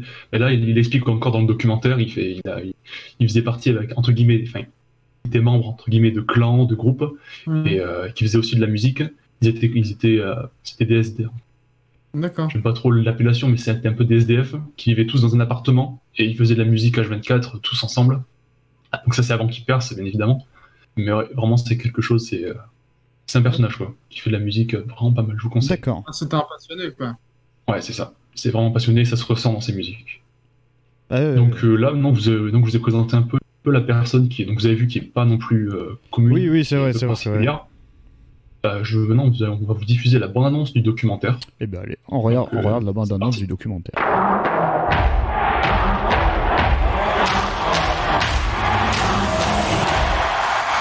Gus had very big plans. He wanted to revolutionize music as it sounds. The night that he was born, he looked at me with these big eyes. He was just like a little deep. I can't do it. So I started like seven, eight months ago. I'm not really like a professional musician. I'm just good at speaking into a microphone. These songs are his true feelings.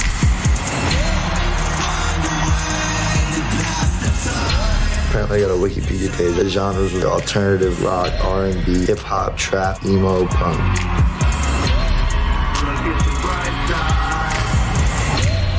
on that end. You just know off rip that this person's a star.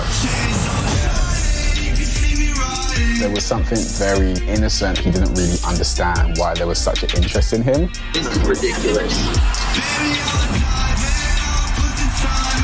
Now you have everybody coming around you for all the wrong reasons. He would never tell people to leave. Saying no to somebody to him was like hurting them. He was anxious about not being able to be enough for everyone. If you meet me in real life, you'll find out I have a lot of insecurities. Things just get worse. Because of the traveling and the touring and the pressure? Yeah, the anxiety just gets worse. He fought his way through a lot of pain.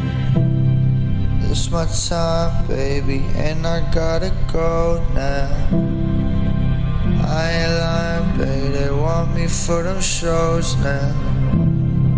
Why you crying, baby, why you crying? I feel like I never died. I feel like I'm still alive. Et donc ouais, c'est un documentaire qui a l'air vachement intéressant et comme, euh, je, comme je disais hors antenne, euh, euh, je, vais, je vais devoir reprendre Netflix, on va pas se le cacher là. Oui, bah, oui. Il y a beaucoup de choses de bien sur Netflix en ce moment. Mm. Bah, donc, en euh... même temps en période de confinement, donc euh, je pense qu'ils ont mis les bouchées doubles. Hein. Il faut bien s'occuper, ouais. Donc euh, ouais, petite, petite dernière aparté sur lui, parce que ce que tu me disais hors, hors antenne, euh, Lucas, c'est qu'il avait l'air d'être une personne, une super personne, et euh, on le voit bien sûr dans le documentaire. On le voit dans le documentaire, ça. Et malgré son, son aspect, son physique un petit peu bizarre, on pourrait se dire il est méchant, il fait peur. C'est, oui, c'est vrai qu'au premier abord, tu te dis bon, c'est quoi cet énergumène ? C'est ça, voilà. Et c'était quelqu'un vraiment, c'était, c'était, c'était un amour, quoi. C'était un amour. Dans le documentaire, on voit une séquence où il, il rencontre des fans à l'aéroport et il parle avec eux pendant ultra longtemps. Il parle de leur vie, il parle de la vie aux gens. Il se dit euh, mais allez-y, parlez-moi de vous. Euh, je vais être heureux, quoi. Il fait ça, il fait plein de trucs euh, très proche de ses fans. Bien, hein. C'est bien, ouais. Ça. Il est très proche de ses fans. Ensuite, euh, il, euh, il faisait des dons. Enfin, là, il, euh, il fait des t- en ce moment, il y a sa mère qui fait des t-shirts avec son donc euh, des, des, des t-shirts Lil Peep et qui donne les, les, les fonds à des associations. Donc toujours entre guillemets un centime, enfin une, une bonne action, un truc positif euh, avec son image. Ensuite, il y a plein de petites, de petites, euh, des petites anecdotes. Euh... J'en avais une. Honnêtement, j'en avais une autre, mais là, je l'ai oublié. Ouais, ça va peut-être nous revenir après. Mais ouais, donc c'était vraiment une super personne. Et, et le documentaire est bon parce qu'il est très émouvant. Même si on ne connaît pas, on s'attache au personnage. Et, euh, parce qu'il est c'est quelqu'un de très atypique. D'accord. Et, et le documentaire, il alterne entre séquences de lui qui est enfant et séquences de lui qui est adulte. Mm. Ça, c'est... Voilà, quoi, c'est... Quand, quand c'est que le gars il est, il est mort, oui, oui, c'est surtout le, ça. Le, le, le petit enfant comme ça tout ah, mignon, ça, euh... ça est un peu étrange quoi. Ouais, c'est étrange, c'est triste, mais c'est, c'est bien fait parce qu'il y a, ouais, c'est vraiment bien fait, c'est bien dosé, c'est vraiment super. En termes de montage justement, c'est bien monté. Ouais, monté, ouais, c'est, c'est vraiment bien. On entend des musiques, des musiques originales qui n'est pas diffusées, qui n'ont pas, qui ont pas été publiées, donc ils ont publié après l'album, enfin après le documentaire. Et euh, ouais, ouais, il dit. Dévoile plein de choses sur sa vie, sur son portrait intime. Il le dit, il dit qu'il a, il le dit pas, mais il a beaucoup de, enfin, il le dit mais il le dit pas. C'est un peu contradictoire, mais euh, il le dit pas euh, ouvertement que il a des insécurités, il est très incertain, il n'a pas de confiance en lui. Ah d'accord. Et mais c'est, ça personne le savait, mais il le dit vraiment. Ce documentaire, il, il expose des, des côtés qu'on ne savait pas de lui, quoi.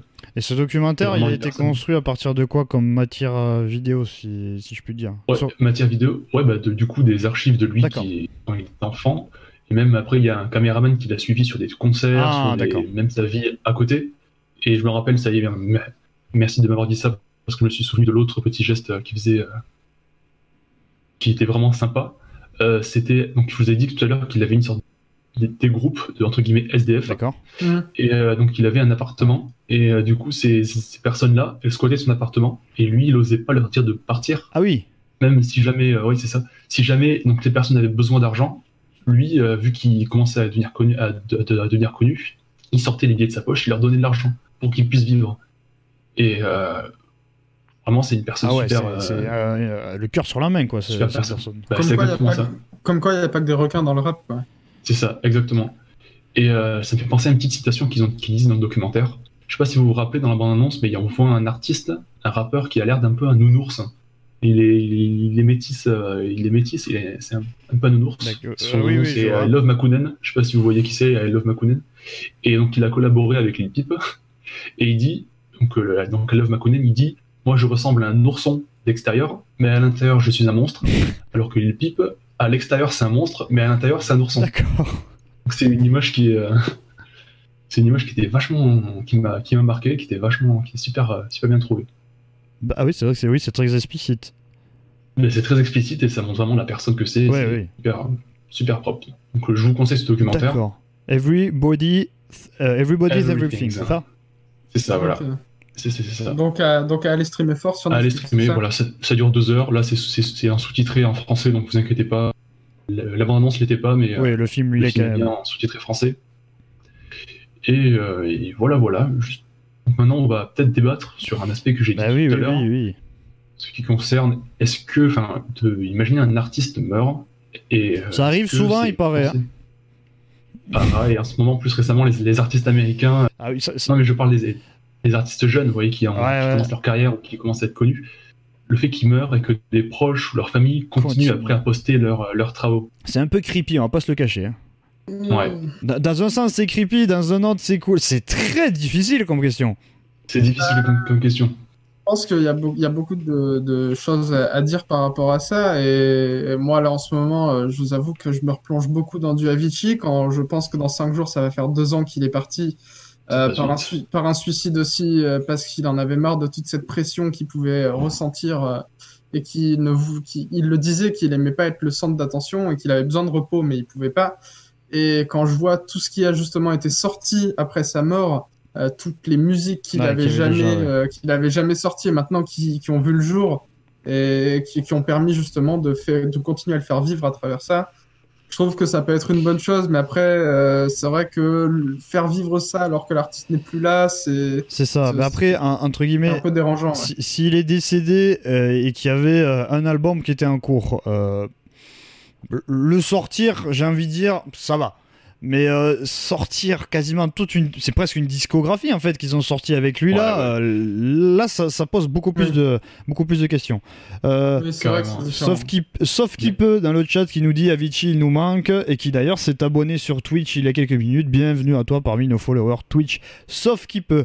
S O P H qui peut. C'est très rigolo comme pseudo. Ah, à mon avis, ça serait peut-être Sophie. Oui, non, mais euh, je pense que oui. Je, on, on lui fait des bisous et, euh, et je te laisse parler.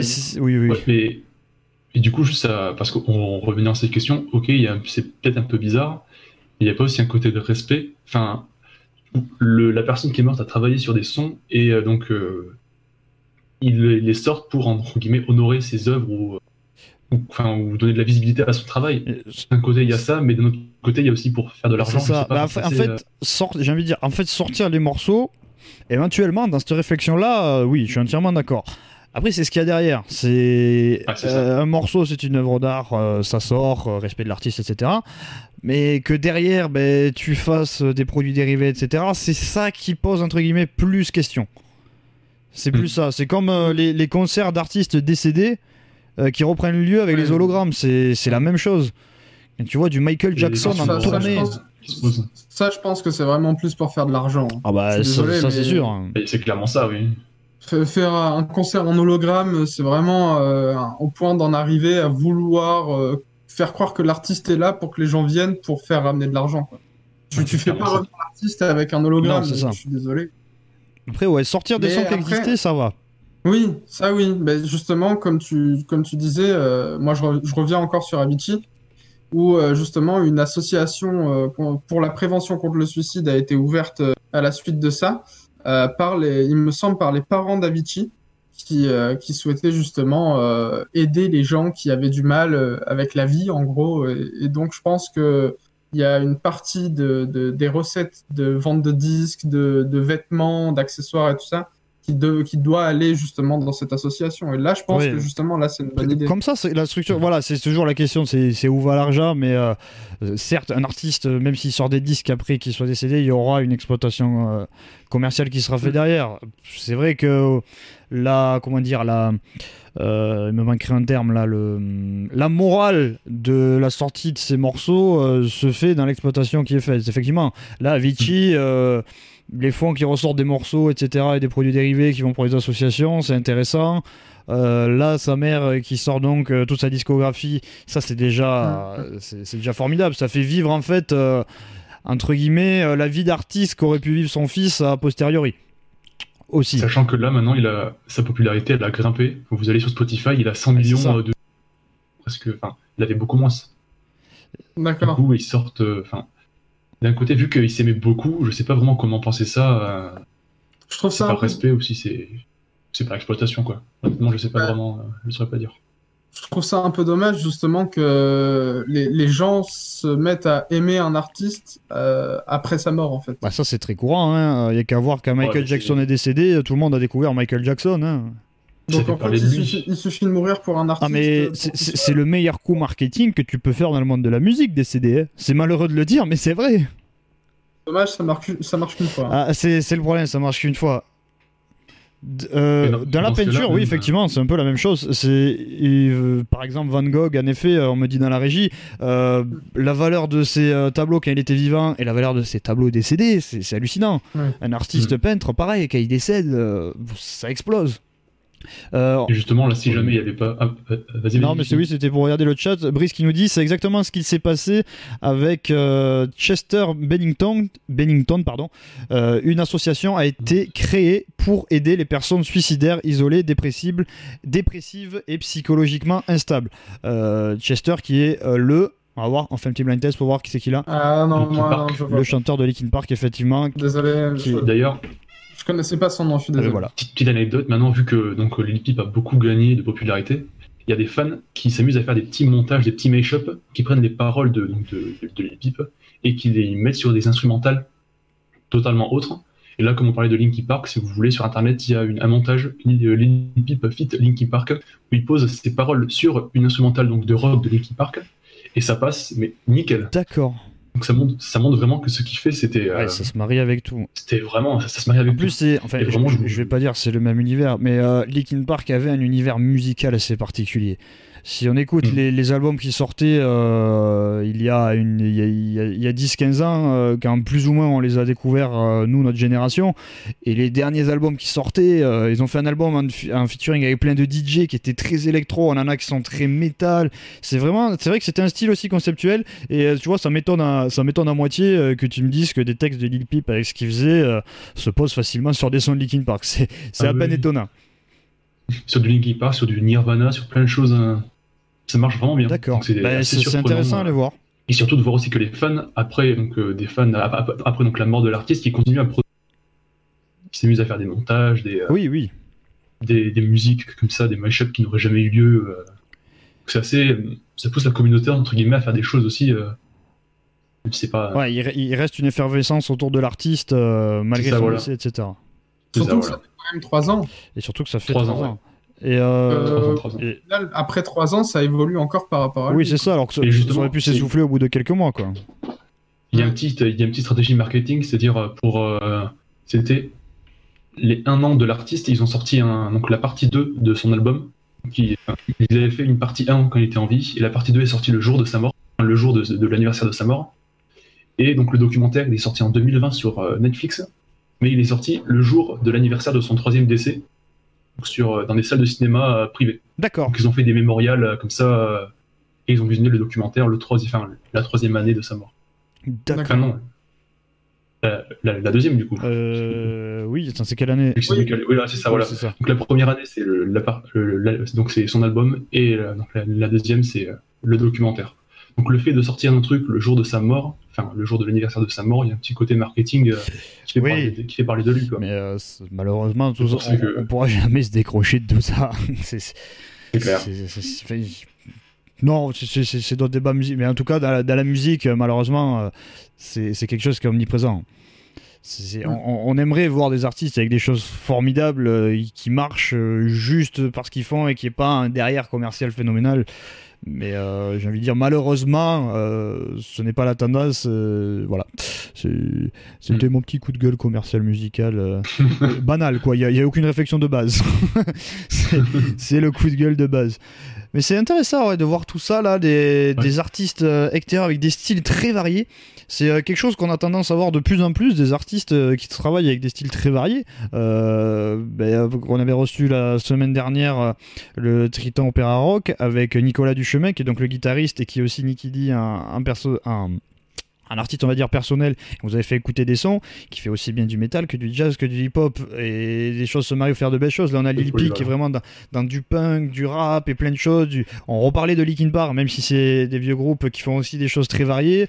Euh, j'aime beaucoup hein, ce, ce, ce mélange de styles que, que mettent en place les artistes, et ça pousse un peu la créativité, parce que là actuellement il y a un peu presque on va dire tout qui a été fait entre guillemets dans les genres musicaux, et le fait qu'ils recherchent un nouveau truc en... des genres, ça c'est pas mal, je trouve. Oui, ça crée des nouvelles vrai. choses du coup, et ça, c'est, ça fait du bien. C'est, c'est un, une niche entre guillemets, on va dire fertile à la création, à la création de nouvelles choses.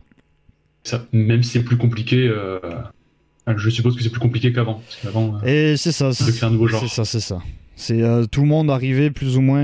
Euh, par exemple, euh, on parlait la semaine dernière euh, du documentaire sur, du documentaire sur la vie d'A C D C, qui eux, quand sont arrivés dans le milieu du hard rock, et cetera, en fait, ont inscrit leurs pattes et, et un style de jeu. Cette espèce de de gros blues violent simple était quelque chose de nouveau à l'époque. Euh, maintenant, tu joues quelque chose avec du, tu joues du, du la et du mi avec quelque chose saturé de cinq carrés en blues, c'est du A C D C en fait. C'est, ils ont créé les choses, leurs choses. Nirvana a créé leurs choses à l'époque, et euh, effectivement, ça devient compliqué.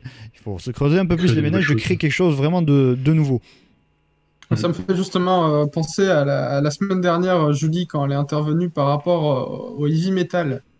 Les, les différentes, euh, enfin les, les reprises des heavy metal. Oui, les, les, les groupes qui sont aux parodies, plus ou moins. Oui, voilà.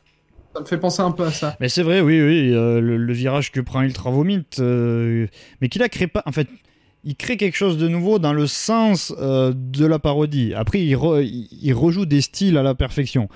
On peut pas dire qu'il crée mmh. un nouveau style. Quoique c'est. Non, c'est... non. Ça, c'est... Oui, oui. Leur nouveau style il serait, pas, leur nouveau mais... style serait le, musti... le multi-style, quoi. Ça, ça devient très complexe à, à réfléchir. À définir. Ouais, ouais, là, là, là, là, je vous avoue que développer sur quel est le style de Ultra Vomit, je pense qu'il faudrait quelques heures de débat avant de trouver la, fina- la finalité de la chose. Mais euh, c'était très intéressant. Euh, oui. Je sais pas si tu as quelque chose à nous rajouter sur, euh, sur ce documentaire. Euh, euh, sur ce documentaire, non. Enfin, j'ai à peu près tout dit, si ce n'est que je vous le conseille vraiment. Il est même pour le découvrir, parce que c'est la personne, elle est vraiment à découvrir. Peut-être que vous allez aimer le style musical et que. Demain, vous allez vous retrouver à écouter euh, les trois cents les musiques euh, qu'il a sorties. Euh... voilà, ça voilà. C'est intéressant ça. Et bien moi, je vais euh, continuer euh, là, à vous faire découvrir entre guillemets des petits groupes, et cetera. Euh, mais avec quelque chose que peut-être vous avez vu passer parce que le morceau est sorti euh, il, il y a quelques semaines. C'est euh, le morceau s'appelle Misanthropia. Est-ce que vous savez de qui c'est pour faire un petit euh, un, un petit test? Alors, est-ce que c'est un jeune groupe ? C'est un jeune groupe, euh, on va dire, qui fait euh, du, euh, du punk un peu violent, pour faire simple. Ils sont originaires d'où ? Alors ça, non, c'est trop facile. Ah, oh, allez ! Non. Euh, on a déjà parlé d'eux dans l'émission. On a un projet de les inviter euh, pour la saison deux, d'ailleurs, de les inviter à un plateau pour ils discuter. Sont... Pardon ? Ils sont combien ? Ils sont... Alors, c'est euh, la structure, entre guillemets, de base. On a une basse, guitare, batterie et un chanteur. D'accord. On connaît ? euh, Vous connaissez, oui, euh, leur production. Ah, j'ai peut-être... Mais je connais plus leur... J'ai oublié leur nom de groupe. Eh bien, tout simplement, c'est Space Spirit. C'est ça, voilà. Ah, ah, t'es sûr. C'est euh, Misanthropia de Space Spirit. Euh, on avait parlé d'eux euh, en faisant un peu d'actualité, en disant qu'ils, qu'on ah, les avait vus dans les studios de, de chez Quicksilver. Eh bien, on a une de, de leurs productions ici ce, ce, ce soir, ce soir avec nous. On a euh, Misanthropia de Space Spirit que je vous laisse euh, découvrir.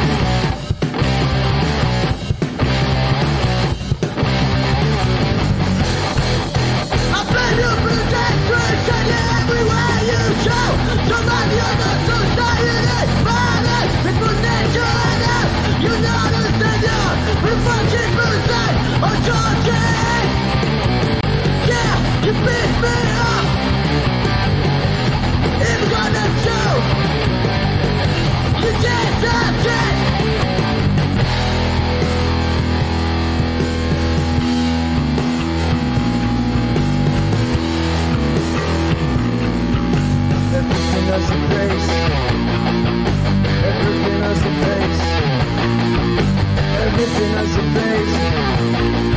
So reveal the fucking face. Everything has a face. Everything has a face. Everything has a face. So reveal the fucking face. Everything has a face. Everything has a face. Everything has a face. So reveal the fucking face.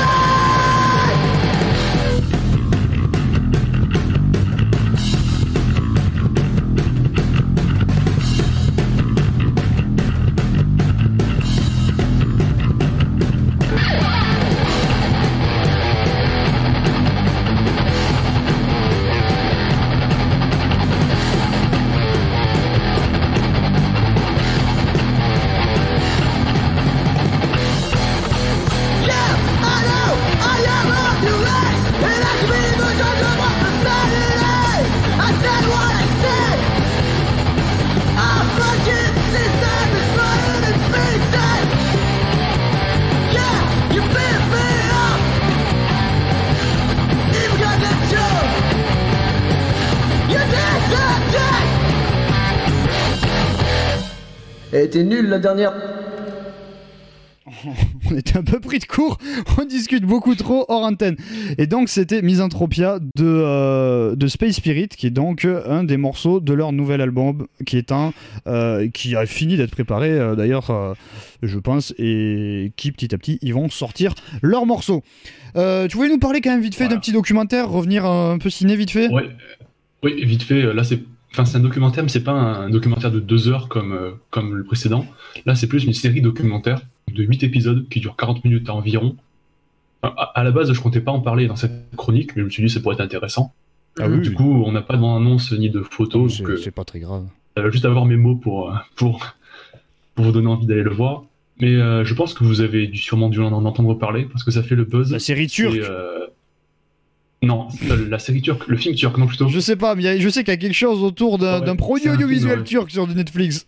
Ouais, c'est un film ah, turc que ça. Tout le monde pleure, mais euh, je vais pas en parler parce que j'ai pas vu celui-là, j'ai pas forcément envie de le voir. Mais non, la série que je vais vous parler, c'est, euh, c'est Tiger King. Euh, oui, j'en ai entendu. Donc, je sais pas si vous avez entendu j'ai parler. J'ai entendu tourner ça. Donc, ouais, donc c'est une série documentaire, c'est assez barré. Ça parle en fait de, d'éleveurs de tigres. Et le entre guillemets, personnage principal s'appelle euh, Joe Exotic.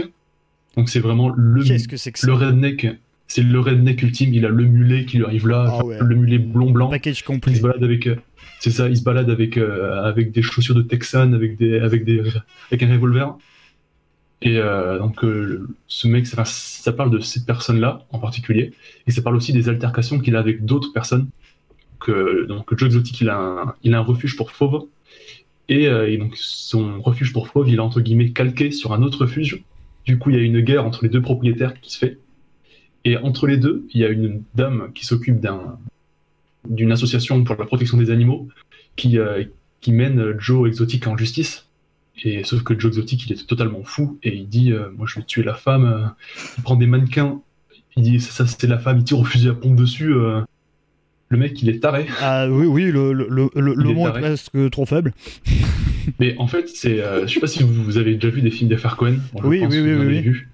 Donc c'est littéralement, on pourrait croire que c'est un scénario des frères Cohen. Le truc, c'est des personnages ouais, qui sont mais, totalement euh, psychopathes. Et euh, on se prend d'affection pour les personnages. Les histoires de sectes ou le, ou le, ou le gars du zoo, enfin de l'autre zoo, il s'est marié, enfin il veut que des jeunes filles pour, euh, pour les dépuceler en, euh, après avoir des, euh, une relation plus, euh, plus intense avec, enfin plus, plus relationnelle, plus proche. Pour qu'après ils évitent de quitter le zoo. Donc euh, Joe Exotic il s'est marié à deux mecs en même temps. Oui. Et la femme qui, euh, donc, qui s'occupe de la protection des animaux, elle est euh, accusée d'avoir donné son mari à nourrir. À nourrir, ah, pardon, on n'a pas entendu ça à couper. À, à nourrir aux fauves. D'accord. Donc au lion, au tigre au lion. Alors, ce qui, ce qui, ce qui est fort, c'est que c'est vraiment horrible à entendre la description quand on imagine, ah, oui, oui. mais c'est tellement horrible ah, non, c'est que ça en devient intéressant. On a envie de savoir ah, oui. ce que c'est en fait. Mais c'est taré, oh. mais en fait, c'est, ouais, c'est donc un caméraman qui a suivi euh, le, le zoo pendant cinq ans. Et euh, par exemple, c'est pas un spoil, mais euh, et l'épisode deux, il commence littéralement par Joe Exotic au téléphone. Il crie « Un lion a bouffé le bras d'une, d'une, d'une, d'une soigneuse » et on voit la soigneuse qui est par terre en train avec le bras en moins à, ça commence comme ça, ça, ça commence cash. Mais euh, eh bien, si... on pourrait croire que c'est une fiction, mais c'est pas du tout une fiction. C'est ça qui est chaud. Si vous commencez à être déséquilibré pendant votre confinement et que vous voulez approfondir le sujet du déséquilibre mental, allez voir cette Regardez, série qui s'appelle Crazy Tiger. Crazy Tiger. Tiger King. Ah, Tiger... Oui, non, parce que Crazy Tiger, Tiger ça c'est autre chose. Ça. C'est tout à fait autre chose. Donc Tiger King. Non, voilà. Et... ça fait le buzz pour les personnages, pour l'histoire un peu. C'est sur quelle plateforme c'est... Sur Netflix sur aussi. Sur Netflix aussi, d'accord. C'est sur Netflix, donc c'est en français. Euh, et chaque épisode, c'est, c'est n'importe quoi, mais c'est vraiment... Euh, oui, oui, c'est vraiment, je, oui. Ça fait peur, ça fait très peur. D'accord. Et c'est... Mais, d'accord. mais vu que ça fait peur, ça, ça accroche l'attention et c'est... Et c'est ça, là, rien que le teasing, c'est... Fou, c'est tellement... Ah, ouais, on ne sait pas trop à quoi s'attendre et ça donne envie d'aller voir. C'est juste la, la, la, ah, l'espèce bah ouais, de curiosité morbide humaine là qui, qui revient. Tu dis, tu veux voir ça ? Tu dis, c'est quoi ça ? C'est ça. Donc juste, j'ai dit le nom anglais, parce que ça vient de me revenir à la tête. Le nom anglais, c'est... Euh... C'est Tiger King, pardon. Oui. Et en français, c'est Au Royaume des Fauves. Donc, si jamais la traduction est parfaite. Netflix, oh. Bon, on va pas, on va pas, on va pas, on, va, on parlera pas des, transi- ah, des, non, non, des traductions. Euh, Et t'as pas le titre québécois en général, c'est drôle aussi. Ah non, j'ai pas le titre oh, québécois. Ça, les titres québécois, c'est fabuleux ça. J'avais vu une, une, un mème sur internet, c'était, le, c'était un montage du titre québécois du Joker. Il l'avait appelé le Plaisantin. Le Plaisantin. Là, là, si on a. Alors attends, tu m'as dit la version anglaise c'était. C'est euh, Tiger Ta... King. Alors on a Tiger. Le roi, le roi des tigres. Tiger King, on a le Royaume des Fauves, et on doit avoir euh, le méchant zoo de Tigrou, quoi, en version québécoise, ou quelque chose comme ça, moyen. Quoi. Il y a moyen. Ah, mais c'est bien, ça, ça, ça donne euh, voilà. Quelques idées d'occupation pour regarder, parce que cette semaine, je n'ai pas pu vous mettre dans la chronique euh, des Actus de Lucas les petites astuces pour s'occuper pendant le confinement. Parce que je commence à avoir fait le tour, on va pas se le cacher. Euh, s'il continue à prolonger, euh, au bout d'un moment, je vais saturer là pour avoir des idées d'occupation. Vitesse, Monsieur Macron, la, vous ne m'aidez la, pas la, pour la, mes chroniques là. Mais cette le semaine, soir. c'est euh, le retour d'une chronique que vous n'avez eu euh, pour l'instant que en version audio dans les deux premiers euh, épisodes oui, oui. de, de Hellcast. Euh, je me demandais si c'était pas dans le tout premier où en fait le nom était encore L K Radio. Là, on vous parle d'un temps. Oui. Ouh le premier, c'était ouh, encore L K Radio. Là, on vous parle d'une époque. Et donc, c'est la chronique tout simplement euh, à la découverte.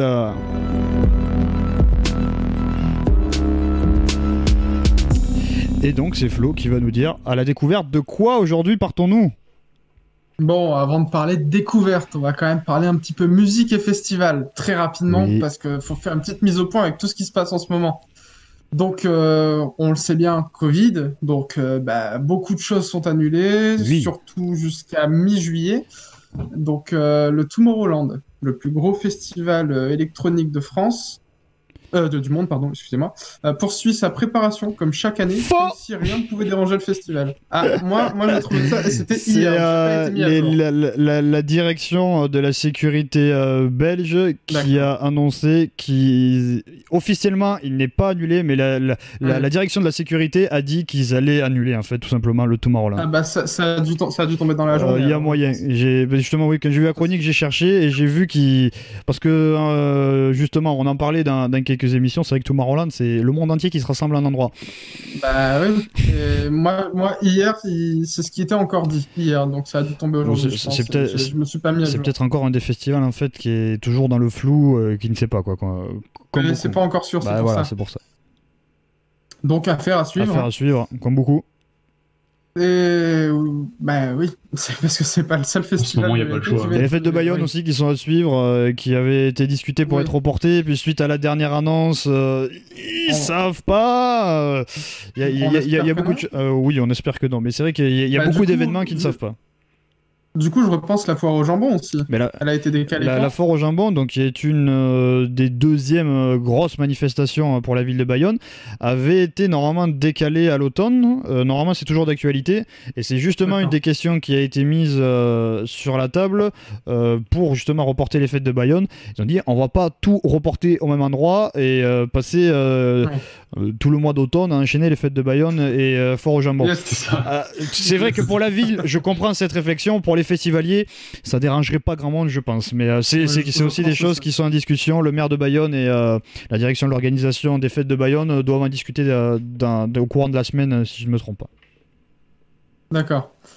Donc, concernant les festivals, il y a aussi le Solidays oui. qui, a, qui, qui peut être, ne, ne peut être maintenu. Hein, et, et par contre, lui demande aux festivaliers qui ont pris leur billet de, de, de ne pas demander de remboursement, comme s'ils faisaient un don pour l'association. Oui, ce qui, ce qui est logique. Donc, voilà, ce serait un beau geste quand même on de la part on des On peut festivals. Rappeler le principe du Solidays pour ceux qui ne connaissent pas forcément le, le festival. Enfin, le principe. Moi oui, oui, oui, oui, c'est, c'est... c'est ta chronique. c'est, c'est, c'est un festival qui a pour but, du coup, la solidarité. C'est justement une association qui permet de, de soutenir, enfin, de, de, de, de donner des fonds pour le, pour le sida, il me semble. Oui, ça c'est ça. Contre le sida. C'est, euh, pour la lutte du sida. Ouais. Pour l'évolution du, du traitement contre le sida. Avec d'ailleurs une, une voilà. grande partie euh, de techniciens sur l'événement qui sont là bénévolement, euh, on le souligne. Voilà. Big up à tous les techniciens. Courage à tous. On va, on va parler aussi un peu du coup des Pyrénées-Orientales qui sont beaucoup touchées euh, les f- par les, enfin avec les festivals, les festivals D P O qui sont beaucoup touchés par le Covid après le report de l'Electro Beach Music Festival, le plus gros festival de musique électronique de D'accord, France. D'accord, l'Electro Beach a été reporté à, à, ouais, à l'an prochain. Ah bah oui, donc, oui, donc il a été annulé cette année quoi. Mais bon, c'est, c'est euh, comme le Hellfest. Le Hellfest a dit euh, nous le reportons à deux mille vingt et un. Oui, en fait, c'est l'autre édition, quoi. C'est... Oui, pour le moment, il faut arrêter. En fait, est-ce que justement les artistes de cette année vont être là l'année ah, prochaine Ça, ça, ça je, je sais pas. Pour l'instant, en plus, ils avaient annoncé entre autres Steve Aoki, ah, oui. Dimitri Vegas et Like Mike, Armin Van Buren, c'est Nervo aussi, Marshmello, Afrojack. Ah, oui, de, de, de grosses affiches de l'électro. Voilà, ils avaient, euh, ils étaient loin d'avoir fini d'annoncer. D'accord. Il euh, y a aussi les Déferlantes, oui. festival euh, un peu plus commercial euh, à Perpignan, enfin à, à une quinzaine de minutes de Perpignan, à Argelès-sur-Mer, qui a également dû reporter cette édition, cette édition à l'année prochaine, euh, en espérant que tous les artistes soient en accord avec leur, l'organisation, parce qu'il y avait quand même des beaux noms comme euh, Gwen Stefani, ah oui. L'Homme Pâle, oh. Trio, oh. Nino, oh. Mister V, oh. Black Eyed Peas, oh. Angèle, Roméo Elvis, oh. P L S, Petit Biscuit et Necfeu, bien sûr. Et il est annulé. C'est pas très connu, je crois. Il est reporté à l'année prochaine. Oui, donc, non, mais donc, il est annulé. Ils que... me font rire avec oui, ça, c'est année, reporté oui. à l'année prochaine. Si c'est des éditions ah, bah, annuelles, c'est que c'est annulé. Oui, il joue sur les murs. Ah oui, oui totalement. Mais je, je, pense aussi, je pense aussi que le fait de dire reporter a un impact sur les billets ah, c'est plus sûr. important que c'est sur sûr. Euh, reporter. Puis en fait, euh, oui, l'idée de dire reporter, c'est que souvent, en fait, les personnes qui avaient acheté le billet euh, pour cette édition est valable pour l'édition prochaine. Par exemple, c'est le principe du Hellfest. Ils ont dit c'est reporté à l'année prochaine, bah, tout simplement parce que ceux qui ont leur billet pour cette année, eh ben, ils n'auront ouais. pas à les racheter pour l'année prochaine, heureusement. Bah, c'est comme euh, l'Ultra Miami aussi euh, avait, euh, avait fait cette, cette, de cette façon-là aussi, sauf qu'on pouvait... Euh, si on avait eu les billets pour cette année, on pouvait aussi les avoir jusqu'à deux ans après. D'accord, ah oui, oui, oui d'accord. Donc, euh, pas l'édition de l'année prochaine, mais encore celle d'après, si on le voulait. Et aussi, euh, on pouvait avoir des petits passes, euh, des accès à des sites euh, plus privés, plus internes, à, pour compenser un peu le manque de cette année. Concernant euh, la région, on va dire, bordelaise, en ce qui concerne le Reggae Sunset... Ah, mais ça tombe bien, on a eu la question la semaine dernière. Je sais. Donc, euh, je les ai contactés. Et euh, pour l'instant, ils n'ont pas plus d'informations, donc euh, il faut que je recontacte une, une personne euh, plus interne euh, au festival. Donc euh, là, pour l'instant, j'ai rien de nouveau, ils n'en savent pas plus non plus, D'accord. parce que c'est encore un peu trop loin, et puis c'est début août. Oui, c'est ça. Donc, la date, euh, tu l'as, c'est, c'est juste début août, ou tu as la date plus précise par euh, là. Il me semble que c'est cinq, six, sept Oui, je, oui, je, je crois six, que c'est sept, ça. En général, c'est, c'est ces eaux-là, c'est vrai. C'est... Ouais, c'est toujours ça. Reggae Sunska voilà, voilà. D'ailleurs euh, on vous invite à aller écouter l'émission de la semaine dernière où euh, Lucas Lamoureux nous avait fait une chronique, la Raga Chronique, où il nous parlait justement du style du reggae euh, peut-être ah, qui était très intéressante et qui peut peut-être vous donner goût euh, au style de musique et peut-être aller au Reggae Sunska si il est maintenu, on l'espère. Oui, mais il me semble aussi qu'il y a au Foin de la Rue le festival qui a été annulé aussi. Il y en a, il y en a, il y en a énormément qui ont été annulés là, c'est, depuis lundi c'est, c'est un peu une hécatombe. Donc justement, pour euh, contrer un peu euh, ces annulations, il y a certains labels, certaines pages Facebook euh, de, ou, ou Instagram de, de, d'entreprises audiovisuelles qui décident justement d'accorder des lives à des artistes. Donc là, euh, moi je, je suis tombé sur Guet-Apens, la page Instagram Guet-Apens qui euh, traite justement de tout l'univers D J et électronique dans le monde. Mmh. Euh, donc David Guetta mixera samedi dix-huit, donc là ce samedi, à six heures de l'après-midi, Euh, après, au fuseau horaire, je ne sais pas trop. Là, c'est écrit E D T. Je ne sais pas trop à quoi ça correspond. Je suis Heure d'été. Non, c'est pas ça du tout. Ah non, non ça, ça, c'est à midi. Il y a écrit douze A M Paris. Ah oui, c'est, c'est à douze heures heure de Paris. Paris oui, voilà. Oui, donc c'est bien midi, c'est ça. Oui. Attends, t'avais dit six heures. Attends, c'était quoi le premier truc que t'avais dit six heures? six P M E D T. E D T? Bah E D T, ça doit être le fuseau, mais je sais pas que c'est.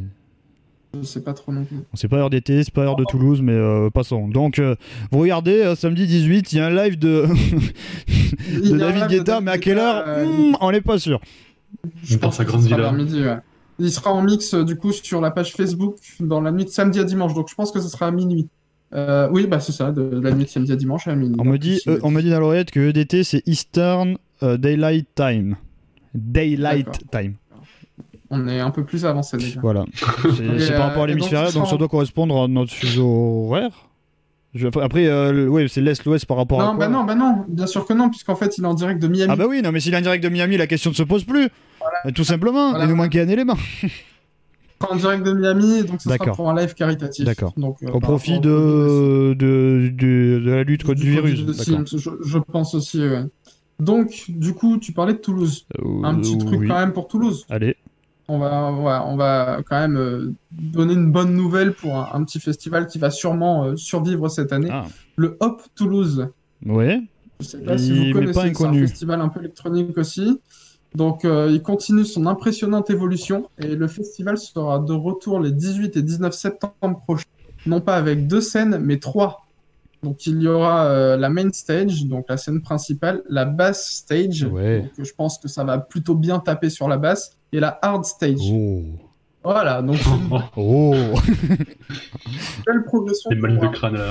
Bon, je, bonne soirée. Je, me, je me rappelle de leur première édition qui avait été euh, légèrement compliquée à lancer, mais ils ont quand même eu pas mal de soutien. Et euh, je trouve qu'ils s'en sortent plutôt bien pour l'instant, en espérant que... Le, que Qui, qui ne doivent pas annuler cette année aussi. D'accord. Et euh, aussi à, à Toulouse, il y a certains con- beaucoup de concerts du Bikini qui ont été annulés, mais certains ont été reportés. Euh, il y a des personnes qui devaient aller voir, par exemple, le concert de Machinette pour leur, une de leurs dernières tournées avec la, la formation actuelle. Le concert était euh, normalement le deux mai, la date a été reportée. On n'a pas de date de report, mais euh, les D'accord. tickets sont encore valables. Voilà. C'était euh, l'information. D'accord. Et euh, on a le chat qui est en train de s'enflammer parce qu'on parle de Toulouse. On a tous les Toulousains qui sont en train de sortir. Euh, Lucas Moratello qui nous dit ah Toulouse, Johan Maté qui nous dit Toulouse. Et euh, Lucas qui ah, était bon, d'ailleurs, bah, de de Toulouse, Lucas alors. Qui était très déçu d'ailleurs euh, de l'annulation euh, du soli... des Solidaires, pardon.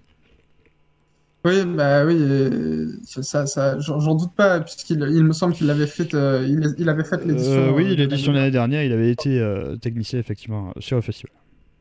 C'est vrai que c'est dommage. Bon, du coup, aujourd'hui, on va parler de Damzina. Alors, qui est Damzina ? Qui est-elle ? Qui est-elle ? Je sais pas. C'est une fille, déjà. Hein oui.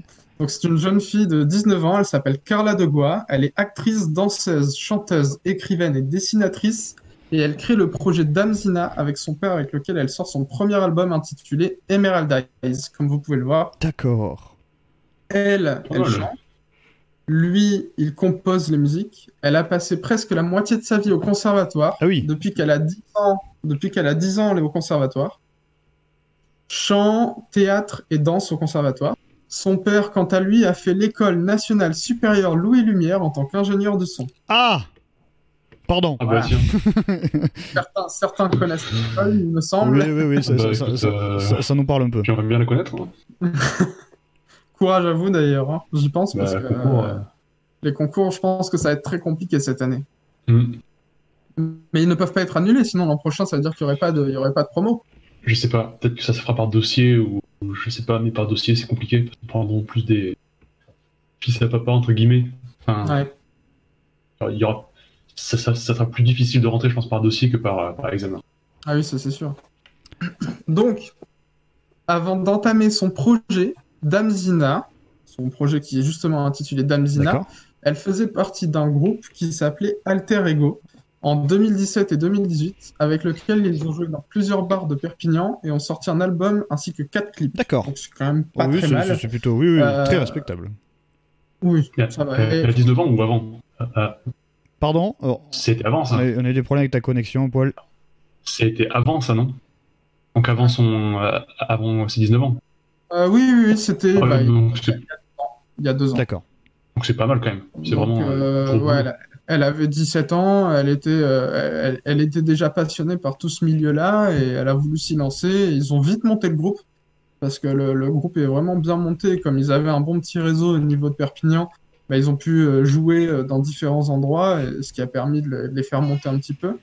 Et euh, par contre, le groupe a dû se séparer car tous les membres se sont répartis en France pour poursuivre leurs études. C'est des choses qui voilà. arrivent. C'est un peu compliqué pour ça, mais bon, euh, peut-être qu'un jour ils reviendront euh, oui. avec un nouvel album, des nouveaux morceaux. Euh, on verra, peut-être un jour. En attendant, Danzina s'inspire de styles comme Portishead, Massive Attack, Fauve ou encore Feu Chatterton. D'accord, oui, je vois un peu le, l'univers. Voilà, la musique se concentre davantage sur des instruments électro, principalement composés par ordinateur, donc M A O, hein, musique assistée par ordinateur, à l'exception d'une, viol- d'une violoncelliste et d'un clarinettiste. D'accord. C'est, c'est... C'est... C'est... C'est... Ouais, c'est... c'est pas mal, je trouve. C'est, c'est bien de... d'intégrer c'est ce bien. genre de... d'instruments qui n'ont pas l'habitude d'être mis en avant, je trouve. En plus. Carrément. C'est plus justement des instruments qu'on entend euh, à la limite au conservatoire ou dans des gros orchestres. Oui, et là, du coup. C'est bien de l'intégrer. Surtout à la musique un peu électro. Ouais. Euh, c'est, donc, c'est donc son père qui se charge de la musique et du mixage. D'accord. Et c'est elle qui s'occupe des textes de ses chansons. D'accord. C'est elle qui est, qui est l'autrice de ces mots. Lorsqu'ils parlent de leur musique, ils parlent d'électro onirique. Donc, euh, c'est-à-dire euh, l'électro un peu dans le monde du rêve, quoi. Carla s'épanouit dans la musique avant tout en tant que comédienne, puis en tant que chanteuse. D'accord. Puisqu'elle cherche à s'exprimer par le biais de la musique. C'est pour elle un moyen personnel de faire passer des messages et ses textes. Je... Elle a trouvé cette petite touche à travers la musique qui, qui lui permet de se libérer un peu plus et, et de se faire mieux comprendre que... que... Oh, eh ben... ça, ça m'a surpris. Oui, moi aussi, je vous avoue, j'étais pas prêt. Ce texte, d'ailleurs, tourne autour de la nature sacrée des femmes, beaucoup de féminisme, de spiritualité et surtout beaucoup d'espoir. Euh, ce qu'elle chérit le plus, c'est le bonheur euh, et le bien-être de ceux qui l'écoutent pour qu'ils puissent voir que le monde est beau et que tout est possible. D'accord, c'est, oui, c'est un univers euh, très sympa. Franchement, la description, euh, ça donne quelque chose euh, d'attrayant. Voilà, et pour finir, ah, euh, son père et elle euh, enregistrent dans la cave, qu'ils appellent le studio, de la maison de ses parents. C'est quand même marrant, je trouve. Oui, oui, c'est, c'est... Et, euh, c'est... Et, et, il, est pour, il est pour elle un énorme soutien qui l'aide beaucoup. Que ce soit au niveau du son, comme pour l'image dont il s'occupe des clips, car Carla joue l'actrice de ses propres mots. Ils peaufinent ses concepts entre eux, un père et sa fille partageant la même passion, tout est fait à deux, euh, tout est fait maison à deux. D'accord. C'est trop bien. Ça c'est excellent, les, ça les, montre, les, les, les projets comme ça ah. j'adore. Et ça ouais. montre que, euh, que, que t'as pas besoin de, de studio d'enregistrement, mm. de caméras, des grosses caméras pour faire des trucs. Pour, pour, pour, pour faire des beaux trucs, quoi. Oui, c'est ça. Ça c'est... encourage les gens à aller. J'aime bien ça. Quand... Il, y a, il y a de la réflexion. Encourage les gens à faire. De... Ils, ils réfléchissent vraiment beaucoup sur les lieux où ils peuvent aller par rapport à la musique, ce qu'elle peut dire, les ressentis qu'on peut donner, même si ce mot n'est pas très bon oui. à, à proprement parler, ressenti, mais de la, la façon qu'on peut percevoir la musique, le clip, le montage, un peu de tout, quoi. Ils réfléchissent vraiment bien sur ça à deux. Puis c'est, c'est, je trouve ça bien aussi de faire ça en famille. Oui, c'est, c'est, deux, c'est quelque et... chose ça qui est très sympa. Ouais.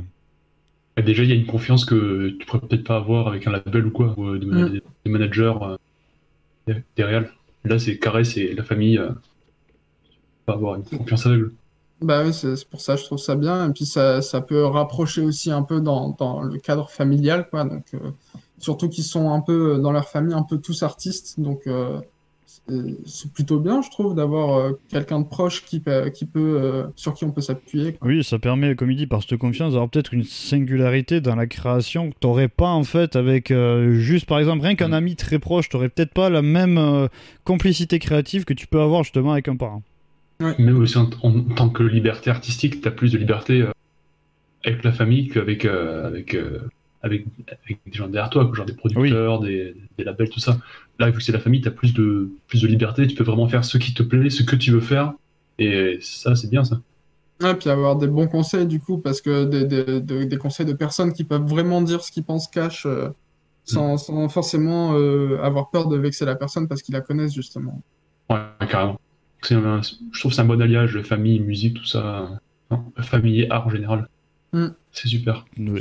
Mais d'ailleurs, vous retrouverez normalement euh, dans tous les chats actuellement, euh, dans la description aussi de la rediff, euh, tous les liens vers euh, tous ces réseaux, euh, Instagram, euh, Facebook, et cetera, et cetera. Les classiques. Et euh, donc, euh, bah, je vais vous, je vais vous la faire découvrir avec euh, un petit clip que j'aime beaucoup et sa musique aussi, avec une voix euh, qui nous emmène un peu euh, dans les abysses de sa musique, on va dire, et, euh, et qui nous plonge et qui nous submerge. Je, j'utilise ce mot parce que dans le clip, elle est dans oui. l'eau. Et, euh, et donc, euh, je vais vous laisser voyager un peu avec cette musique. Avec le nom du morceau qui, qui est What If. What If. What If. Eh bien, allez, c'est parti.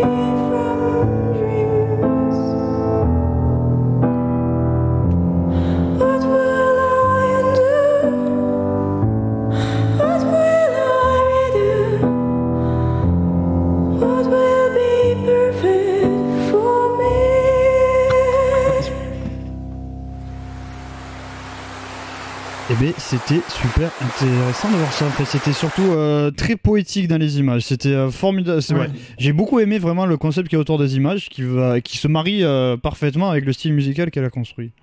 Oui, ouais, bah du, du coup, c'est, c'est son père et elle euh, qui, qui choisissent tout ça, quoi. Ils, ils réfléchissent bien à cette idée, comment comment faire vivre la musique et ses paroles. Et Moi, je trouve ça intéressant. Et en plus, dans ces images, on reste toujours dans, sur ce clip-là, un ton qui est toujours un peu coloré orange, automne. Oui, c'est ça. Et... il y a une patte. Oui, voilà, c'est ça. C'est ça. Après, euh, donc, le montage et le mixage sont faits par, euh, par son père et la musique D'accord. aussi par son père. Là, c'est, c'est, qui continue, c'est, hein. c'est un projet très sympa à aller suivre. Euh, on nous dit dans le chat, euh, je kiffe le morceau, donc visiblement ça a plu euh, aux personnes qui nous regardent. Euh, Lucas Lamoureux pour ne pas le citer euh, dans le chat.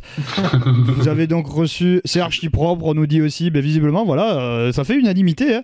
Nous on a beaucoup apprécié ouais, bah, et ça fait unanimité avec, effectivement avec... dans le chat. C'est justement le but de faire découvrir. Ah mais c'est, c'est, c'est exactement. Mais chaque semaine en général, ça plaît aux gens. Aux, aux gens, pardon. On avait fait euh, découvrir euh, effectivement ce que Brice tout à l'heure, euh, quand j'essayais de vous faire deviner Space Spirit, euh, pensait que je parlais. Il l'a dit dans le chat. Il a dit le groupe Gersois euh, parce que je vous ai présenté il y a quelques semaines euh, ce groupe qui a un univers très euh, particulier. Euh, J'ai un bourgeois, pardon si je prononce mal, qui nous dit aussi très propre. Donc voilà, c'est, vraiment ça plaît énormément aux gens. Cette semaine, on a vraiment euh, de très bons retours euh, sur la découverte de cet artiste. Donc euh, Damzina, What If, ce qu'on vous a diffusé. Et vous avez de toute façon dans le chat euh, la totalité des liens vers euh, son site web. J'ai vu, euh, j'ai vu Instagram, j'ai, j'ai vu euh, des choses classiques p- pour aller découvrir d'autres projets. Euh, parce que je sais qu'elle euh, fait je... de l'art pictural si je ne me trompe pas aussi. Oui, oui, elle fait beaucoup de dessins. Oui. Elle a justement euh, une page de dessin, mais ça, vous pouvez la découvrir justement sur sa page euh, Instagram d'Amzina. Voilà, vous, vous retrouverez euh, la totalité euh, des choses. Ouais. Eh bien, c'était... Tu... Ah, oui, ah, pardon, petit, pardon, pardon. Oui, vas-y. Un tout petit big up, du coup, euh, à la personne que tu as mentionnée. Euh, bisous, Jean Ginou. Voilà. Et voilà. On, c'est ce que je voulais dire. On, on, on a le bisou aux gens dont j'arrive pas à, à prononcer les prénoms dans le chat, ce qui est quelque chose de courant. J'ai beaucoup de mal avec ça. Euh, bon, c'était la septième émission d'Hellcast. Euh, on en profite vite fait euh, pour vous remercier parce que maintenant vous êtes déjà euh, cinquante followers sur notre chaîne Twitch. Euh, on a dépassé les cinquante sur YouTube et ça va continuer à s'envoler. Euh, pour vous donner une idée, ah. la, semaine pré- la semaine dernière, vous étiez, pr- vous étiez près de quatre-vingt-dix-sept viewers sur l'émission d'Hellcast. Cast à être passé dans la soirée. Euh, on vous publiera dans la soirée combien vous étiez aujourd'hui. Euh, on, vous, euh, on veut vous voir euh, nombreux pour euh, ceux qui sont les amateurs de jeux vidéo pour les stream Mega Gaming vendredi soir, vendredi, vendredi soir à vingt et une heures sur Twitch et YouTube comme d'habitude sur L K T V. Vous retrouvez un stream spécial euh, Loup-Garou, euh, le Loup-Garou de Tierce-Lieu si je ne me trompe pas le nom exact de base. C'est ça. Voilà, euh, donc la version euh, sur Minecraft pour qu'il y ait un aspect visuel, pour que vous voyez des choses, pour que ce soit plus intéressant. Donc il y a une soirée spéciale, on sera entre euh, huit et dix joueurs. Euh, toute la soirée va être streamée sur la chaîne. Donc ça c'est vendredi à vingt et une heures et samedi, samedi à vingt heures, une des nouvelles émissions euh, type plateau comme celle-ci qui se fera bien sûr en mode confinement comme on en a l'habitude, qui est L K Gaming, l'émission, donc la toute première, parce que vous avez vu ça fait quelques semaines qu'on n'a plus de chronique euh, jeux vidéo ni technologie dans Hellcast. Pourquoi ? Parce qu'on a une émission exactement, euh, une émission euh, dédiée, dédiée au sujet pour en pouvoir en parler plus longuement. Vous pouvez venir réagir, nous apporter euh, vos idées, vos réflexions, et cetera. Cette semaine, ce sera euh, Clément euh, qui euh, mènera euh, l'émission, accompagné de... Euh, oui, pardon, non, c'est la... j'ai la régie qui s'est un peu énervée euh, dans l'oreille parce que dans le chat on nous a dit la calvitie arrive, c'est pas gentil pour la régie. Mais donc oui, euh, donnez de la force à Clément et Hugo qui seront là pour leur première émission samedi à vingt heures L K Gaming, l'émission. Et à partir de dimanche, vous retrouverez comme d'habitude sur notre chaîne les chroniques de l'émission découpée qui sortiront. Euh, dès demain après-midi, le podcast de toute l'émission est disponible sur toutes les plateformes, que ce soit iTunes, que ce soit Deezer, que ce soit Spotify. Et on vous le tease la semaine prochaine, la sortie d'un des multiples projets, euh, des multiples projets vidéo qui sont en stock euh, chez Elkarec. Et donc, ça sera le premier épisode d'une série audio, une série audio Audio, euh, qui s'étendra sur plusieurs saisons et sur plusieurs mois, le premier épisode de Digital Infection. Voilà, je vous lâche le titre juste comme ça. Teasing. Voilà, Digital Infection, le premier épisode sort euh, mardi, euh, suivi euh, dans quelques semaines des premiers épisodes d'une deuxième série euh, dont le titre je ne l'ai plus en tête. Est-ce que la régie peut m'aider ? Bon, le projet n'est pas fini.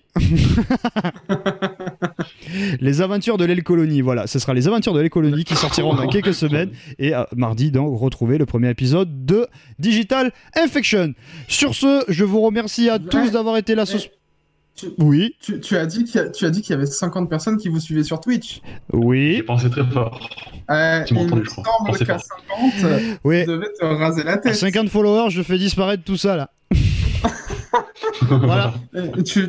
Donc, donc il y en a cinquante. Voilà, il y a cinquante followers, donc oui, euh, le stream L K Gaming euh, de euh, vendredi sera aussi la scène d'une macra... une macabre scène, euh, la disparition euh, de cette euh, masse capillaire, en effet. Et euh, surtout, n'hésitez pas aussi à nous soutenir euh, dans la description du live, dans la description de la description, dans la description du live, dans la description de la rediff, ou aussi sur Twitch, vous pouvez faire un petit don pour soutenir nos projets. Euh, on fait ça avec nos moyens du bord pour vous divertir et vous faire plaisir et vous intéresser à plein de sujets. Euh, je vais remettre la, la casquette, sinon on va perdre des viewers. Euh... Donc je voulais remercier à tout le monde d'avoir été avec nous ce soir pour ce nouvel épisode ce nouvel épisode de Hellcast, encore dans les conditions du confinement, en espérant qu'après le mois de mai on puisse se retrouver pour la saison deux la saison deux de Hellcast, qui démarrera sur le plateau, le vrai plateau, où on pourra voir enfin les gens et discuter, ce sera plus intéressant et on n'aura plus de problème avec Skype. On vous redonne les rendez-vous, donc c'est vendredi vingt et une heures pour L K Gaming, euh, le stream sur la soirée Loup-Garou, samedi L K Gaming l'émission, dimanche vous retrouvez les séries, demain les podcasts. Je vous remercie, merci Florian, merci Dico, merci d'être venu parler de vos sujets. Avec plaisir, hein. Avec plaisir, avec plaisir. Et merci, merci à tous, oui. Et n'hésitez pas à partager les rediffs, à partager les lives, c'est grâce à vous qu'on peut continuer, c'est grâce à vous qu'on a la motivation de continuer, et portez-vous bien et restez chez vous. Sur ce, c'est la clôture du septième épisode de la saison un de Hellcast.